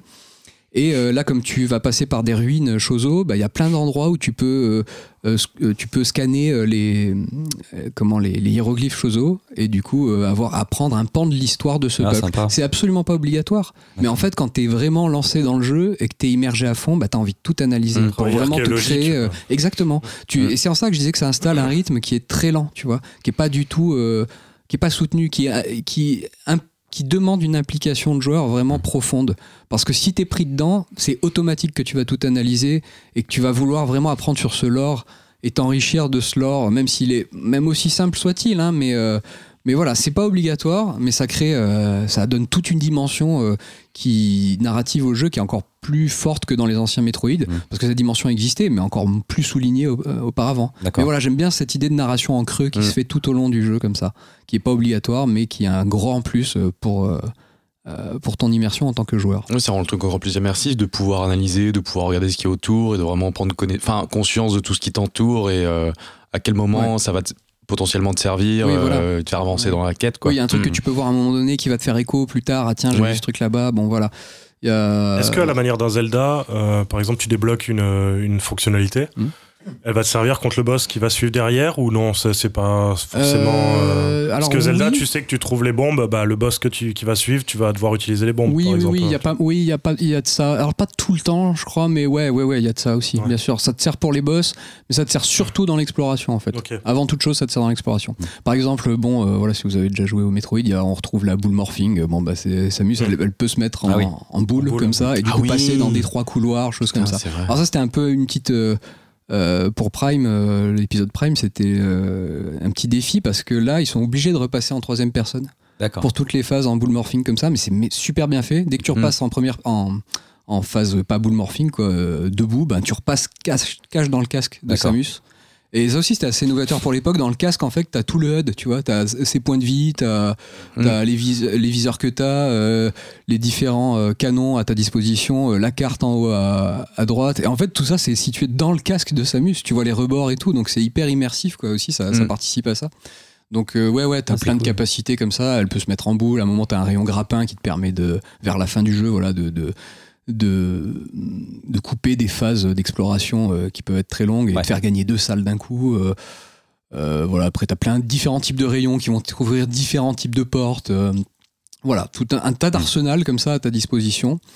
Euh, Et du coup, le level design, enfin, en gros, l'univers du jeu t'empêche de farmer et de devenir vraiment trop fort pour ce Ah, que tu, tu, peux vas. pas faire, tu Voilà, peux pas ça. Enfin, oui, tu peux. Après, Non, tu peux te mettre en. Tu, tu te mets en quête de. Alors, tu vas agrandir ta réserve de missiles, par exemple. Ouais, Tu vas agrandir ta réserve d'énergie. Voilà. Mais c'est les deux seules façons léger, que tu vas euh, farmer tu vas entre pas guillemets. devenir hyper cheaté à un Euh, moment non, donné. bah non, où bah, de toute vas- façon, tu vas récupérer le nombre de capacités qui a été euh, prévu par le jeu, et Ouais, puis voilà. basta, quoi. hein. Donc euh, oui, ça te rend de plus en plus fort, bien sûr. Après, Oui. tu vas revenir aux, aux zones du début, tu vas poutrer les ennemis en, en un coup de, de canon, alors que au Ouais. départ, tu auras un peu galéré sur ces mêmes ennemis. Voilà. Donc oui, tu as quand même une montée en puissance du personnage, qui est assez satisfaisante à jouer d'ailleurs. hein. Ça fait partie de la, de la récompense en tant que joueur. Euh, mais bon, voilà, c'est un jeu qui est d'une, je trouve, qui est d'une grande élégance encore aujourd'hui, qui se joue Mm. très bien, qui accuse pas du tout le poids des années. Là, en plus, vu le travail qui a été fait de, de graphiquement, euh, je veux dire que tout qui a été repris à, de zéro, ça en fait, sincèrement, je pense que c'est un des plus beaux jeux de la Switch actuellement. Ah ouais? Et il est magnifique, vraiment. C'est dur, hein. Oui, bah, c'est pas une console, c'est pas une console à grande capacité, mais justement, enfin, voilà, c'est. Ah, Quand tu vois le Pokémon qui sont sortis. Ouais, bah ouais, tu Oh vois, c'est dégueulasse, quoi. C'est vraiment dégueulasse, quoi. Là, Ouais, là c'est tu bien, hein, vois, mais euh, c'est pourri. hein, putain. Ouais, non, Graphiquement, graphiquement, c'est c'est dégueu. hein. Alors que là, Même voilà, le Breath il- of the Wild, il est pas ouf. hein. Il y a une DA qui est bah, c'est la intéressante. DA qui c'est la DA. Après, qui beau, Alors que là, techniquement, c'est très, c'est très, c'est très costaud pour de la Switch. Alors oui, c'est pas voilà. Il joue en portable ou tu l'as mis sur Alors l'écran j'ai joué moi que en portable, mais je l'ai vu en Mm. docké. Il tourne très bien, du 60 FPS constant, euh, ce qui n'était pas le cas sur le. l'épi- 60 avec la Switch, c'est possible ça? Ouais, ouais, c'est 60 constant Ah sur celui-là. Ouais. Tu 30. clignes des yeux comme ça. Non, non, sur l'épisode original, ça- je crois que ça a accusé euh, pas mal de ralentissements par moment, mais là c'est du 60 constant. C'est un vrai plaisir à jouer. hein. Ah, Vraiment, c'est. euh, Ok. voilà, Et du coup, bah, la mission de Samus à la base, c'est quoi Euh, bah là-bas, c'est euh, scénaristiquement, c'est juste euh, récupérer euh, en gros euh, bah, ses équipements quoi pour euh, pour repartir et en même temps Ouais. à chaque fois, elle va- en fait, tu vas rencontrer tout le temps comme dans chaque épisode de Metroid. euh, donc tu, tu retrouves les choses. Mm. les reliques des choses et tout ça et tu retrouves le, le peuple des pirates de l'espace qui sont un peu une espèce de Mm. De mix de tout ce qu'il y a de pire dans le capitalisme et dans le communisme qui exploitent tout- Mm. toutes les ressources qui défoncent les planètes Ah ouais, Donc, euh, ton but c'est un peu de les les méchants, défoncer quoi. aussi quoi c'est vraiment des méchants Non, mais avant qu'elle s'écrase, du coup, elle, elle part pourquoi elle part parce qu'elle a entendu un signal, euh, une alerte, un Ah, signal euh, radio, enfin une alerte quoi. Et voilà. En fait, en fait, c'est toujours des prétextes. C'est quoi. C'est Alien, vraiment. quoi. Ouais, ouais, Ouais, ouais. c'est une bounty hunter, tu vois. C'est vraiment une chasseuse de primes. Donc on l'envoie là pour telle mission ou tel machin. Et puis après, euh, voilà, tu t'en fous un peu en réalité du scénar, hein, pour Là, être tu honnête. parlais du rebelle tout à l'heure. Mais Eh euh, oui. ouais, Ça fait le lien. c'est ça. Mais bon, voilà, très grand jeu, euh, certainement un de mes jeux préférés de tous les temps, et je vous le conseille vraiment parce que c'est, Mm. il y a eu un vrai travail. euh, euh, c'est un vrai travail de remaster. Alors, ils ont eu l'honnêteté de mettre remaster, mais je vous dis, c'est vraiment une espèce de frontière entre le remake et le remaster. En plus, ils l'ont shadow drop, hein, et ils ont rien dit du tout, et au moment où ils l'ont annoncé, il venait de sortir. quoi, Ah en donc c'était cool. Ah bah. Voilà, très remaster, toi. euh, Ouais, enfin, c'est juste que il y a quelques jeux qui m'ont marqué. Ouais. C'est vrai que le, le fait, le fait de pouvoir les refaire en de bonnes conditions comme ça, euh, c'est très cool, quoi. Et, Mm. et- et aussi, j'aime bien me confronter. Tu vois, c'est un jeu que je n'avais pas fait depuis finalement euh, une douzaine d'années. Et des fois, j'aime bien me reconfronter aux, aux expériences que j'ai pu avoir euh, il y a longtemps et qui ont été euh, des espèces de jalons euh, de, de pierre angulaire pour moi parce, parce que tu peux des fois te confronter à quelque chose qui, qui est pas vraiment comme dans ton souvenir quoi. Et, mais j'aime bien ça aussi tu vois pouvoir Mm. redéfinir un peu ce que tu as connu et te dire bah tiens c'était une sensation de l'époque parce que peut-être j'avais pas j'étais pas fort de toute cette expérience là que je le sentais comme ça. Bah là en l'occurrence c'est encore mieux tu vois. Justement fort de toute l'expérience des Souls et tout ça et de voir qu'est-ce qu'il a pu avoir comme filiation par la suite, eh ben, je trouve ça encore meilleur d'y rejouer maintenant. Mm. Euh, et encore une fois, il n'y a pas de. Voilà, il n'a pas vraiment d'héritier euh, à proprement parler. Donc, à part euh, les deux suites, hein, il y a eu deux suites, Metroid, Metroid Prime 2 et 3, sur GameCube et sur Wii, qui sont, ce sont de bons jeux, ils ont repris les mêmes bases, mais c'est beaucoup moins bon. Il y a moins cet aspect de solitude déjà, tu vois, il y a- il y, a des personnages secondaires, il y a des dialogues et tout. Ça que j'adore dans le premier, c'est que t'es solo, solo, Ouais. tout du long, quoi. Et, euh, et ça, ça, ça favorise énormément l'immersion en fait quoi. Ça te laisse tellement euh, avec toi-même, avec juste Samus que euh, tu, sens l'incarner. Alors dans les suivants, bon bah il y a plein de coupures un peu qui sont c'était plus les années toujours les 2010, bienvenus, justement, euh. où le, le jeu, il était de Ouais, bon bah, ton de mettre du PNJ qui te, Ouais voilà. ouais, qui te ouais. raconte des trucs. Ouais, ouais, c'était, ouais. c'était une autre période. Quoi. Ouais. Et là, bah, il y, a- il y a un 4 en préparation depuis un moment, hein, euh, du coup sur Switch. Ah ouais euh, depuis un petit moment, ils ont juste Oui, annoncé. ça fait longtemps, euh, hein. ça fait- bah ouais, Mm. parce qu'en fait, ils l'ont fait Ils l'ont, développer. il la reboot plein ouais, de ils l'ont fois. reboot plein de fois le développement et là en fait ils sont repartis avec Retro Studio donc c'est cool on peut imaginer que vu qu'ils ont tout plein euh, de ils ont, ils ont la base quoi donc Mhm. On peut espérer que ce soit euh, une bonne suite. Mais voilà, c'est tout. euh, c'est vrai que c'est les seuls jeux qui sont un peu de ce genre-là. Il n'y a pas de.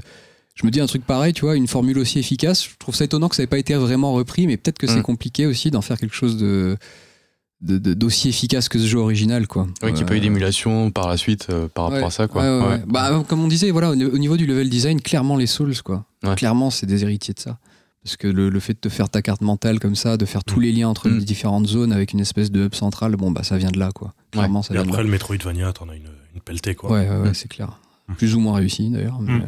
euh, Non, mais tu citais Hollow Knight. Hollow Knight, euh, c'est une très grande réussite. génial. euh, ouais, vraiment, Ouais. Hollow Knight. J'attends avec impatience sa suite, d'ailleurs, qui se fait euh, ouais, énormément qui- attendre. Qui doit sortir cette année, normalement. Euh, bah ouais, ça fait trois ans que ça doit sortir Ouais. cette année. Mais voilà, donc euh, Metroid Prime, si vous ne l'avez pas fait, à faire vraiment dans sa version euh, remaster qui est très chouette et c'est euh, c'est un jeu qui est intéressant dans l'histoire avec un grand H. euh, Il est à combien vidéo. Alors euh, ça, ça fait débat. Il y en a qui trouvent ça un peu cher, il est à 40 balles. Mais euh, pff, bah, encore Ça une fois, vu qu'il y a quand même un PlayStation, gros... ils font des remakes à 80. hein. Ouais, voilà. En trois épisodes. Ça reste acceptable. Le truc de FF7, là. Ouais, ouais, ouais, ouais. Non, Non, mais Last of Us ou Ouais, euh, Last Demon's Soul. ouais, c'est clair. Mais bon, voilà, il y a une- un tel retravail graphique que c'est pas déconnant. Après, si ça avait Ouais. été juste un lissage graphique comme ça, je pense qu'il aurait proposé un Vabal, Bah c'était ouais, bon, tu vois. normal. Là, niveau À 40 gameplay, ça, balles, ça voilà. a quand même actualisé un peu le truc. Il y a pas du tout, hein. Ah non, Le ga- du c'est tout. ça, mais c'est ça qui est très fort, c'est que le gameplay est très Ah ouais, frais. euh. même les Alors menus. euh, pardon, non, non, excuse-moi. Il y a eu une mise à jour euh, de la maniabilité. En fait, ça propose plusieurs maniabilités. C'est ça, ouais, c'est bien d'y venir dessus parce que c'était aussi très novateur pour son époque. Euh, comment faire un FPS, enfin un FPA euh, en l'occurrence, comme disait Nintendo à l'époque, avec un seul stick. Parce que tu sais, la manette de la GameCube n'avait qu'un seul stick. Ouais. Et en fait, bah, tu dirigeais le perso et sa vision qu'avec un seul stick. Wow. C'était assez chelou, quoi, tu vois, Mm. à l'époque. Enfin, enfin, euh, on est tellement habitué au FPS à deux sticks. C'est ou quoi à Pour la viser, t'avais euh, un bouton que et en tu- fait, en fait, voilà, ils avaient tout misé sur la, le lock, sur la visée Ah ouais. euh, automatique, tu vois. Et, euh, et en fait, ça marche super bien. Moi, j'ai rejoué- tu peux jouer comme ça dans la version originelle, euh, avec euh, juste en dirigeant Samus avec le stick gauche et en loquant avec une dégâchette. Ça Mm. marche super bien. Mais il faut aussi refaire un petit peu. Au début, t'es un peu gêné. C'est comme réapprendre. C'est comme si t'apprenais à, conduire euh, sur une voiture Mm. anglaise, tu vois. Mm. Un peu, ça te fait ça. Euh, mais bon, après, j'ai pas fait le jeu comme ça. Mais on, s'est tellement habitué au FPS sur console avec deux sticks qu'ils ont mis ça, cette maniabilité-là qui marche très bien. Après, ils ont mis le motion control de la Wii et une espèce de truc un peu hybride entre le motion control et le, le double stick. Donc voilà, c'est le seul upgrade qu'ils ont fait. Sinon, au niveau du gameplay, du cœur du jeu, de la sensation de jeu, c'est exactement le C'est même. la même chose. Et c'est ça qui est fort, c'est que c'est très frais.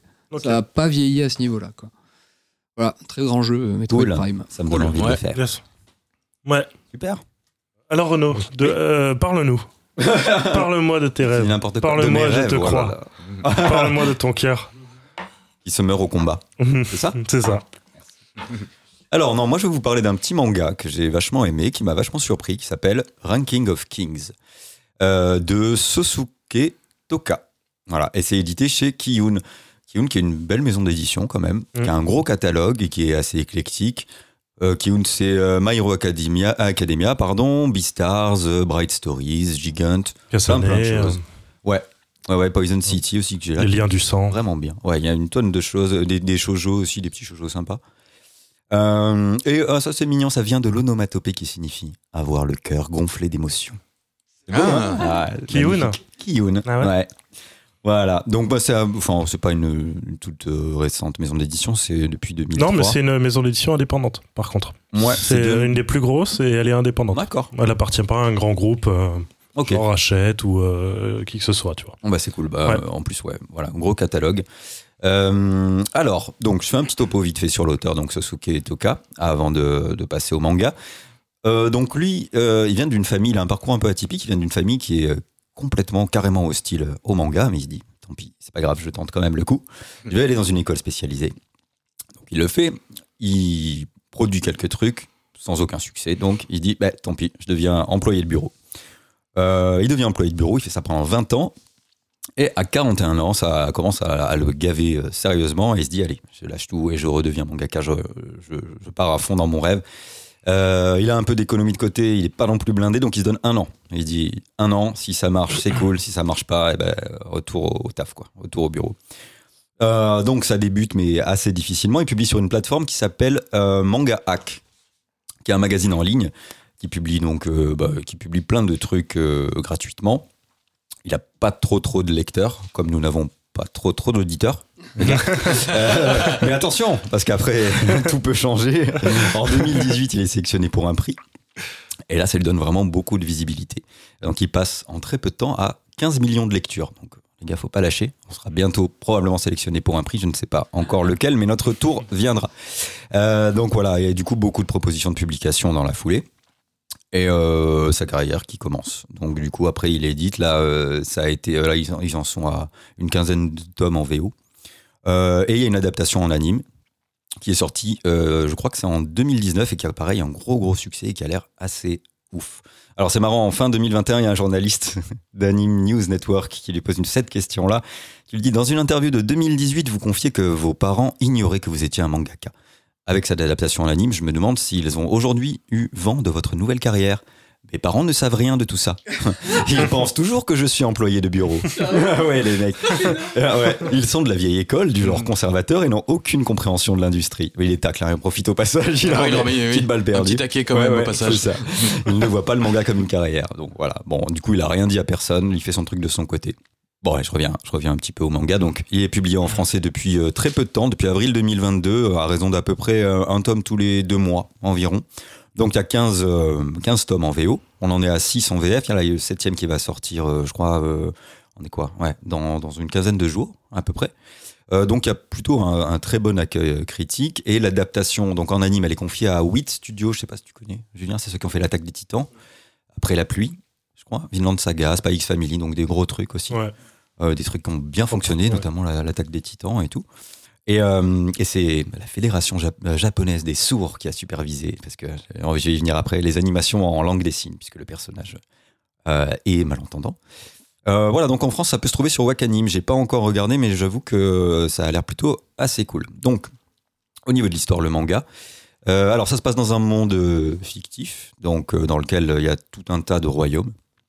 Et où les rois sont notés, c'est un genre de guide Michelin des rois, tu vois. Euh, ils sont notés sur un tas de critères, genre le bonheur du peuple, euh, pff, la force guerrière, la force martiale, on va dire, euh, l'intelligence, donc tout un tas de trucs. Et si on zoome un peu, donc l'histoire, elle se passe dans le royaume du roi Boss, qui est septième au Michelin, du coup, des, des rois, quoi. Il a perdu une étoile là. Il a perdu une étoile, Mm. voilà. Donc il est septième, donc ce qui est plutôt bien classé, mais qui est malade, voilà, et proche, proche de mourir. Lui, c'est un géant, donc il a une force colossale. Et s'il s'est fait connaître, c'est essentiellement pour ses exploits guerriers. Donc, euh, je crois qu'il a bouté, enfin, voilà, les monstres hors de son royaume. Il est devenu roi. Donc, euh, voilà. Donc, c'est surtout pour ça qu'il est, euh, qu'il est bien classé. Et euh, bon, a priori, au niveau de son peuple, c'est plutôt, pas mal. Alors, en fait, celui qu'on va suivre, donc, c'est son fils Boji, qui lui, en plus euh, d'être euh, pas du tout fort, donc il est dépourvu de la moindre force physique, il peut même pas lever une épée. euh, il est complètement sourd et muet. Donc voilà, donc on part sur un gros handicap, surtout quand t'es le fils d'un roi qui est un géant colossal. euh, voilà, ça la fout, ça la fout un peu mal. Euh, et euh, il est censé plus ou moins prendre la succession du trône, surtout que son père est à l'article de la mort, est vraiment à l'agonie. Donc du coup, c'est vrai que bon, il y a des interrogations vis-à-vis de ça. Est-ce qu'il va pouvoir avoir la carrure pour le faire? Évidemment, personne ne pense qu'il l'a. Donc ce héros a un frère plus jeune qui lui montre déjà plus d'aptitude au combat et a beaucoup plus le profil d'un roi en fait au final. Euh, surtout que Boji, donc le personnage principal, il a perdu sa mère et que celle qui est établie en tant que reine, c'est sa belle-mère qui est la fille, euh, pas la fille, pardon, qui est la mère de son petit frère. Donc voilà, donc euh, bah, c'est assez étonnant comme manga puisque ça va quand même sur des sujets qui sont pas spécialement euh, évoqués, le handicap, Mm. la surdité, la différence.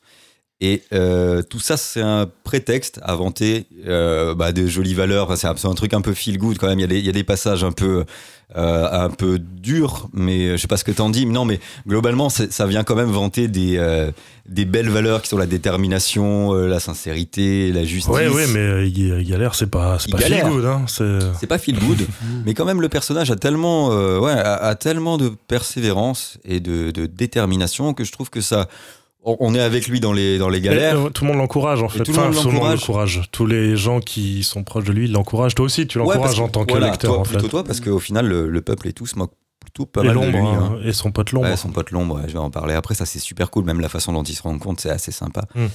Euh, mais en fait, au, au final, il se laisse pas abattre, donc euh, malgré toutes ces moqueries. Et euh, lui, il ambitionne de devenir quand même le meilleur roi, donc le top, le meilleur roi de tous les temps. Donc ça l'intéresse quand même cette, cette position de, de roi, malgré ce, ce handicap-là. Et euh, ce qui est assez touchant, c'est que du coup, du fait qu'il soit quand même euh, relativement faible, euh, on le prend très vite pour un teubé, alors que c'est pas du tout un débile. Il a une compréhension du monde plutôt très juste. En fait, au final, c'est ça qui est assez terrible. C'est encore pire en fait que s'il était vraiment teubé. Mais c'est marrant parce que Parce quand on voit le personnage, on a vraiment l'impression d'un naïf comme Ouais, ça, ouais, Ah non, mais avec le trait, je veux dire, hein, du, Ouais, du bah, perso, ça, tu j'en te dis tout de parlerai suite, après. oh, c'est Ouais, très étonnant, quoi. C'est assez étonnant, ouais. Et donc il a des émotions très très pures. Il y a rien qui est trafiqué. En fait, il, il calcule pas quoi. Quand il est heureux, il est heureux aux larmes. Quand il est triste, bah, il est triste. Alors il garde quand même une certaine dignité parce que justement, il voit quand même qu'il y a de la moquerie euh, autour de lui. Ah, il serre les dents. ouais. Il serre les dents et ouais, quand il doit pleurer, il va pleurer tout seul. Quoi. Mm.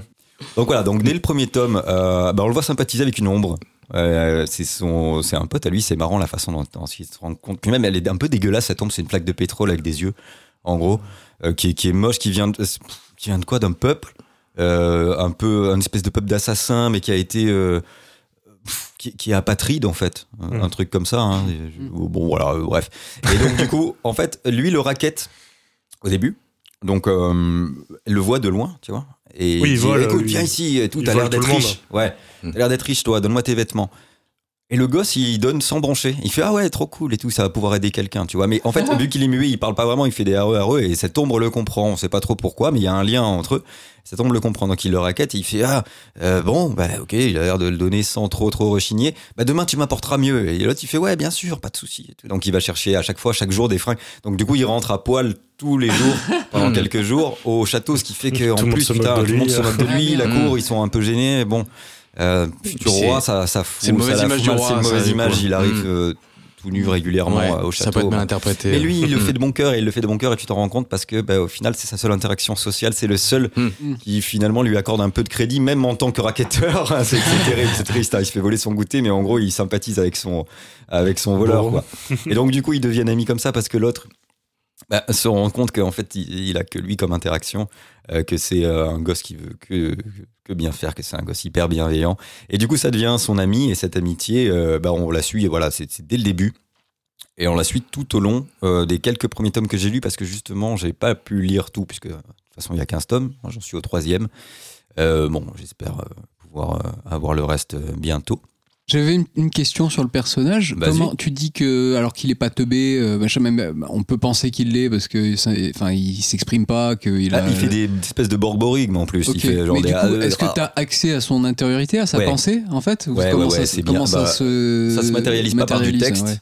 Mais Ouais. plutôt par des émotions et par, des, euh, par le, le- le Ok. visage et, et voilà la façon qu'il a de vivre ses émotions justement pleinement, D'accord. euh, qui te laisse entendre que dans, dans quel état d'esprit il est. Et puis même, tu le vois, il réagit à tout. euh, il réagit pas comme quelqu'un qui est hors de, du contexte ou hors de son univers. Il est, il est Mhm. vraiment euh, il est, il est normal dans sa tête Ouais, et puis ouais. il a complètement Les conscience réactions de l'ombre aussi, euh, après. euh, Ouais, l'ombre qui traduit des fois aussi Oui, certains ouais. de ses états d'esprit. Donc euh, voilà, ça, il n'y a, il y a pas de souci. Et puis sa Ça. persévérance aussi euh, au, au petit tête, lui, enfin, il apporte, euh, il impose un peu le respect finalement à des gens qui le, comme le le- le- l'homme serpent là, le prof, Ouais, le euh, maître d'armes de le son maître frère. d'armes qui le qui le méprise Hmm.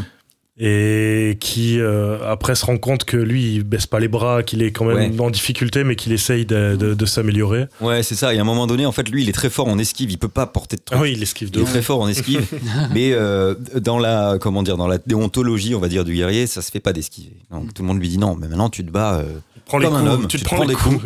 et, et tu vas essayer d'aller le taper. Et, et lui, il y arrive pas. Il est pas bon dans ça, mais on l'incite à être bon dans quelque chose dans lequel il n'est pas. Et ça aussi, c'est pareil. On va on va quand même accentuer la différence et le fait que c'est pas forcément quelque chose qui va être mis en valeur. Alors que bah, lui, il est- bon dans son domaine, mais pas dans le même domaine que les autres. Et il y a toujours cette, ce petit truc-là. Lui, il va s'en sortir toujours, mais d'une manière différente. Quand il va aller, pareil, quand il.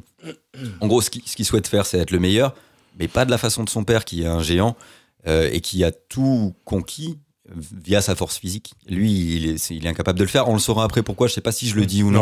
Non, Je le dis pas. Bon, c'est très vite, c'était le euh, premier tome, mais on comprend Ah, c'est dans très le premier vite. tome. C'est dans le premier tome. On comprend très vite pourquoi il n'a pas de force physique. Je vous Mm. le dirai après si ça. D'accord, ouais, ouais. Mais il met à profit Euh, d'autres talents, du coup, pour pouvoir se mettre un peu en, en valeur par rapport à. En tout cas, il essaye. Ouais, il essaye, Et c'est ouais. vrai qu'après, la société lui dit Mais ça, euh, eh ben, c'est pas comme ça qu'on fait. Dans, dans- Ouais. voilà, dans, les, dans les codes de la cour, Dans dans, les codes, du guerrier, euh, c'est pas comme ça qu'on s'en sort. Dans un combat, on doit être loyal. Pour être loyal, il faut frapper.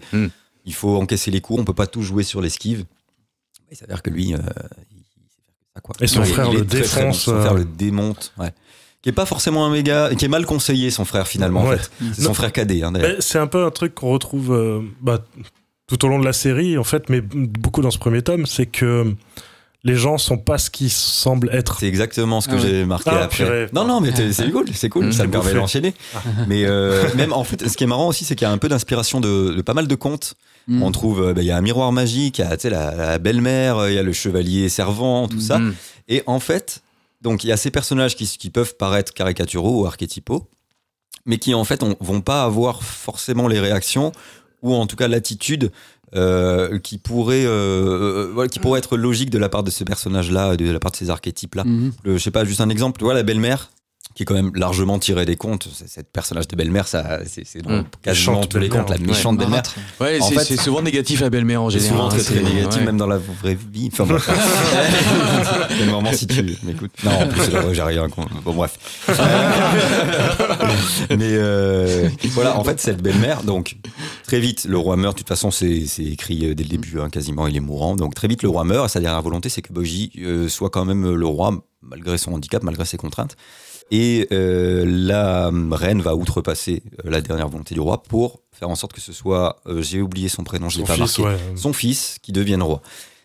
Au début, on le prend pour une, euh, pour une volonté euh, de mettre son fils en avant au détriment du petit Boise. Et finalement, pas vraiment. On en arrive très très vite à se demander. Et en fait, ça se ressent très vite. Elle euh, protège plutôt Boji de tout ce que ça peut engendrer, cette, euh, cette euh, comment dire, euh, La pression. Responsabilité. pression, cette hein. responsabilité d'être roi. Et, euh, et très vite, en fait, on se rend compte qu'elle est, elle est très très humaine à l'égard de. Donc, Ouais, elle l'a l'aime élevé beaucoup. depuis longtemps. Elle, Mm. elle l'a beaucoup. Voilà, elle l'aime beaucoup. Elle le soigne régulièrement quand il fait des conneries, parce qu'il fait énormément de conneries. Lui, il va voir. euh, son rêve, c'est aussi d'être d'être indépendant. Donc, il va Mm. voir un petit peu le monde. Il va essayer d'aller un peu à droite, à gauche. Donc, forcément, il se met dans la merde. Il a aucune force. Il peut, Mm. il peut rivaliser face à personne, rien ni personne en fait au Mm. final. Elle, elle est toujours derrière lui. Et voilà, ce, ce qu'on peut interpréter à la base comme quelque chose de, de voilà de, carriériste ou en tout cas comme Oui. quelque chose de malveillant à son égard et en fait quelque chose qui est, qui est destiné à le protéger. Elle est, Mm. elle est surprotectrice. Et il y a tout un tas, toute une galerie de personnages qui est hyper travaillée. Et même son frère euh, qui est très méchant avec lui. Et Ouais. finalement, pareil, il veut le protéger aussi Oui, euh, c'est à ça. sa manière. Et puis lui, il est voilà, il est encore une fois mal conseillé par euh, un personnage qui a l'air, en tout cas au moment où j'en suis, qui a l'air vraiment lui pour le coup assez méchant Mm. et assez ambitieux. Euh, donc euh, donc voilà, lui c'est un petit gars aussi, il a l'air de rien. Et puis lui, ce qu'il ambitionne aussi avant tout, c'est d'être également un des un des meilleurs rois. J'aime bien moi cette idée de classement roi, c'est un truc qui m'a fait kiffer. C'est le Les tournoi classements. avant l'heure, c'est le tournoi, évidemment, tout ça, c'est un prétexte du coup à l'aventure Ouais. et à une quête initiatique pour que lui réussisse à sa manière à devenir de plus en plus fort, ou en tout cas de, de plus en plus taillé pour, euh, pour cette responsabilité-là. C'est super mignon. Ouais. Ce qui peut au début rebuter, c'est ce que tu disais tout à l'heure, Yann, il y a un dessin qui est orienté très tout petit, pour les Mhm. tout petits. Ouais, ouais. Euh, au début, si tu feuillettes pas le truc ou si tu même t'en tiens aux quelques premières pages, ça a l'air vraiment orienté pour les, euh, ouais, je sais pas, 5-6 ans, euh, tu- visuellement. Euh, le trait, il est très simple. Ça veut pas dire que c'est mal dessiné, hein, mais le trait est très simple. Par contre, c'est très lisible. Ce qui se passe, euh, on comprend très très bien ce qui se passe, on comprend très très bien les intentions des persos, mais au début, ça peut rebuter un peu. Et c'est un petit peu en décalage avec ce que tu vas avoir comme histoire. Au final, qui est une histoire hyper subtile, très peu manichéenne, et ça j'aime beaucoup moi. Je, je- je déteste quand il y a les méchants et les gentils, et là c'est pas du tout le cas. Il y a vraiment euh, des personnages qui sont hyper fouillés, qui sont pas simplement ni méchants ni gentils, qui ont des intérêts, mais qui euh, ont toujours, euh, tu vois, un espèce de combat un peu interne aussi, euh, euh, de dire ouais mais est-ce que euh, est-ce que c'est bien ce que je fais, est-ce que je devrais, enfin voilà, est-ce que je devrais pas plutôt euh, être loyal envers un tel, est-ce que vraiment ma carrière à moi compte plus que, il y a tout un tas de remises en question. euh, C'est franchement c'est hyper touchant cette façon qu'a le, le petit euh, d'être dans l'émotion comme ça, ça te tire. Moi vraiment, j'ai vu mon fils quoi des fois. Je me Mhm. suis dit, bah, il agit comme un petit gars de voilà mon fils qui a moins de deux ans quoi. Ouais. Et euh, des fois, je me suis dit, il agit comme un, comme un petit gars tout en ayant une compréhension du monde d'adulte ou en tout cas de son Ouais. âge. Je sais pas quel âge il peut avoir. Il doit avoir une dizaine d'années. Ouais. Ouais, par là Ouais, quoi. Parce que son, son frère a l'air d'avoir. euh, ouais, Mais il 8, 9 grandit ans. pas, il grandit pas Il grandit beaucoup. pas du tout. Euh, je sais pas s'il doit révéler pourquoi il a pas de force parce que c'est important quand même. Ouais, c'est dans le je- premier tome. Ouais. Bon, non mais c'est pas. Bah après, c'est dans le premier tome, vas-y. Hein. En fait, son père, a- on apprend donc à sa mort, il y a un espèce de donc quand il meurt, il y a un espèce de démon qui sort parce qu'il a passé un pacte avec un démon. Il lui a dit si tu veux acquérir une force colossale, il va falloir que tu la prennes à quelqu'un Mm. et que ce quelqu'un soit issu de toi. Donc en gros, il Donc fait un enfant. premier-né, quoi. en Son gros. premier-né, Mm. il fait un enfant pour pouvoir Ah. lui subtiliser en gros euh, Sa sa, force. et ses capacités physiques. Et donc après, il le fait, sauf que là, c'est pareil. Euh, ce que tu pourrais. Enfin voilà, le- ce Donc c'est de sa faute à lui si le, son sa fils faute à lui, est faible. C'est ça. Mais au final, il va dire, voilà, quand il va le voir, c'est un petit truc, il est tout mignon dans ses petites mains, et il va dire, écoute, je vais bâtir un monde où il n'y a pas besoin de force, exprès pour toi. Donc, tu vois, c'est touchant, c'est toujours, euh, je sais pas, moi, mais moi, mais c'est peut-être parce que c'est peut-être depuis que je suis papa, en fait. hein. Ah oui, bah, Mais je me dis, putain, mais c'est tellement beau, quoi. C'est tellement simple. C'est ça, avec quelque chose d'excessivement simple, des, des, des émotions toutes bêtes. Et Mais c'est ce qu'on coup, disait l'autre jour, tu vois, cette capacité à te à t'émouvoir avec des trucs hyper simples, une petite phrase, comme la, la, la phase où on t'explique euh, l'ombre, euh, le destin de sa mère et tout Oui. ça. C'est, putain, c'est, c'est touchant, alors que c'est une tache noire. Et en fait, ils arrivent à, te, à, à t'émouvoir, mais de, de, de fou, avec Ouais. une histoire, euh, alors qu'une tache noire qui, bah, qui souffre. Mm. Ah, c'est, Ouais. c'est assez dingue, quoi. Ils arrivent à donner vie des fois des, comme ça, des objets inanimés bah, ça, ou c'est à un qu'on peu, pas euh, un- bah, C'est un, peu le délire des Ouais. rochers dans. Putain, c'est exactement ouais, c'est c'est ça. Il les rend attachants alors qu'à la base c'est quelque chose d'anodin en fait. T'as final, tout le background prend- du film aussi à ce moment-là aussi quand tu Oui, quand oui, t'arrives oui, au rocher, ouais. mais quand même, je veux dire cette scène, ça doit Oui, la là, plus émouvante, celle qui a scène dû. c'est- d'émotion. Ouais. S'il y en avait une qui avait dû me tirer les larmes, c'est la scène des rochers, quoi. C'est Ah. clair. C'est la, pourtant, c'est la plus minimaliste, il y a que dalle. euh, Mais bon, voilà, c'est un Mm. peu dans cet esprit-là. Et euh, voilà, à la base, ça devait être, alors celui qui le dit, ça devait être un album pour enfants. Donc il devait faire un album. Et euh, autour de cette histoire, il a brodé tellement de trucs. Il s'est dit non mais attends, si je rajoutais ça, ça, ça, et il lui est venu tellement de trucs qu'il s'est dit je peux pas le faire en une fois, il faut que je fasse vraiment un manga. Et voilà, et ça, ça continue sur euh, des, des 15 tomes euh, jusqu'à présent, et ça continue encore. Donc euh, voilà, et euh, bah, je vais. Dommage que Wakanim, euh, c'est Wakanim, hein, j'ai pas du tout le. Je, je pense pas l'acheter exprès pour ça, mais je suis quand même très Bah, très très curieux. mois, si tu veux regarder. Ouais, remarque, parce que je suis vraiment très curieux. Je crois que c'est en Ça doit 23 être épisodes. 7 euros C'est pas par énorme. mois ou un truc comme ça. hein, Ouais, c'est pas très, très cher. Mais euh, voilà, donc ouais, c'est une grosse surprise et c'est dû en partie au fait que justement ce décalage entre les dessins et ce que tu vas y retrouver, qui fait aussi que peut-être des, des, des gens vont orienter les, les tout petits vers ça, mais ils vont passer à côté de- des Mm. trois quarts des trucs, Ah ouais. vraiment. Parce que oui, c'est mignon, oui, il y a des épées, il y a du combat, il y a des trucs qui, peut, qui peuvent les amuser, mais le fond Mais t'as un du truc, sous-texte, ouais. Ouais, il y a un sous-texte sur la différence, sur le, sur le handicap, sur la, la persévérance, sur euh, tout, tout un tas de choses, la loyauté, des choses qui sont, qui sont mises en question, hein, qui est très subtil, euh, même si ça passe par des émotions simples, c'est des émotions franches, quoi. Et, euh, et ça, à mon avis, c'est pas accessible avant, euh, je sais pas, euh, ouais, 8, 9, 10 ans en fonction de, du gosse, ça dépend. hein. Bah, Mm. Mais nous, c'est pas euh, pour il les tout est petits. mis en jeunesse, il a été vendu comme un truc jeunesse, mais au Japon, c'est publié dans un, un, un magazine seinen, c'est-à-dire Ouais, de, j'ai de- vu que c'était Ah, marqué. Seinen. d'adultes. Ouais. Ah ouais. J'ai vu que c'était marqué Seinen C'est sur un un truc. magazine adulte, ouais. Toi, t'en- dis quoi? Parce que Seinen, ça me paraît un peu... euh, Non, mais moi, je pense qu'à partir de 8 ans, euh, 9 ans, euh, je pense que ça peut rebuter, parce que les enfants de 8-9 ans, ils ont envie de lire euh, Jujutsu Kaisen ou, ou One Piece, ou Fairy Tail, ou Naruto, tu vois. Donc, je pense pas que ça les intéresse, mais je pense qu'à partir de 15 ans, tu- Voilà, tu, quand tu tu- reviens tu en arrière. prends vraiment euh, conscience de ce que ça raconte. Mm. Ça peut marcher pour des petits, mais ils vont passer à côté d'une histoire. euh, Ouais, Enfin, tu vois, t'as plusieurs niveaux de euh, lecture, quoi. ouais. On va dire un peu comme un Pixar ou une chose comme ça, tu vois, t'as, t'as plusieurs niveaux de lecture. Mais là où tu vas vraiment profiter, c'est en étant jeune adulte, quoi. Ouais. Je pense. Ouais, ouais, c'est clair. Bah, après, Mm. tu peux le lire enfant, enfin, il n'y a rien de problématique. Non, non, non. Il va y avoir ouais, des combats, des trucs. Oh, De toute façon, il n'y a pas de représentation. C'est pas sanglant. Il n'y a pas de sexualité. Y a pas de euh, monstre Pour le effrayant. moment. on- Ouais, non, je vois pas comment. Non. Non, non, il n'y a pas de monstre effrayant. Il y a des. Non, non, c'est. À partir du tome 8, ça part en porn à Ouais. c'est en taille. C'est classé en taille, ouais. Ouais. En voilà. taille. En taille. En taille. Michel euh, de Bourgogne. Michel de Bourgogne. Et voilà, c'est très très bien. chouette. ouais. Mais franchement, l'air ouais, chouette. je vous le conseille Ouais, c'est vraiment une belle Mm. surprise. Mm. Et euh, j'y suis allé à reculons. hein, Je, Ah ouais. je l'ai vu. Tu m'en avais un petit peu parlé, toi, Julien, euh, Mélo aussi. Et euh, je me suis dit, allez, je vais regarder et tout. Franchement, dès les, ouais, dès les 15 premières pages, c'était c'était bouclé. Ouais, c'est prenant. C'était plié. Ouais, dès que l'aventure commence, là, t'as envie de savoir euh, Ouais. la suite. ouais. Tous les personnages sont super bien. foutus. Tous les Ouais. personnages sont attachants. Les gardes, ils ont chacun une personnalité Ouais. vraiment affirmée. Non, non, franchement, c'est que du bon. Vraiment, je, je me suis, je me suis éclaté. Alors, bon, en même temps, je me suis éclaté. J'en suis au tome 3. Je sais pas si ça s'essouffle au bout de 10 tomes. A priori, non, parce que ça a toujours autant de succès. euh, donc, euh, je pense pas. Mais j'ai vraiment hâte d'avoir la suite. Vraiment hâte d'avoir. En plus, là, on finit le Trump 3, il s'arrête sur un truc. euh, Ouais. ouais, vous avez vraiment. cliffhanger, de fou. Mm. Ouais. Donc, euh, voilà, non. Euh, Avec l'armée des morts. Grosse surprise. Euh, ah, t'as peut-être lu un tome de plus que Ah, moi, toi. Mm. Ah, Moi, c'est merde. avec l'arme qui doit choisir. Ah non, alors moi je suis au fond du volcan. Ah, ouais.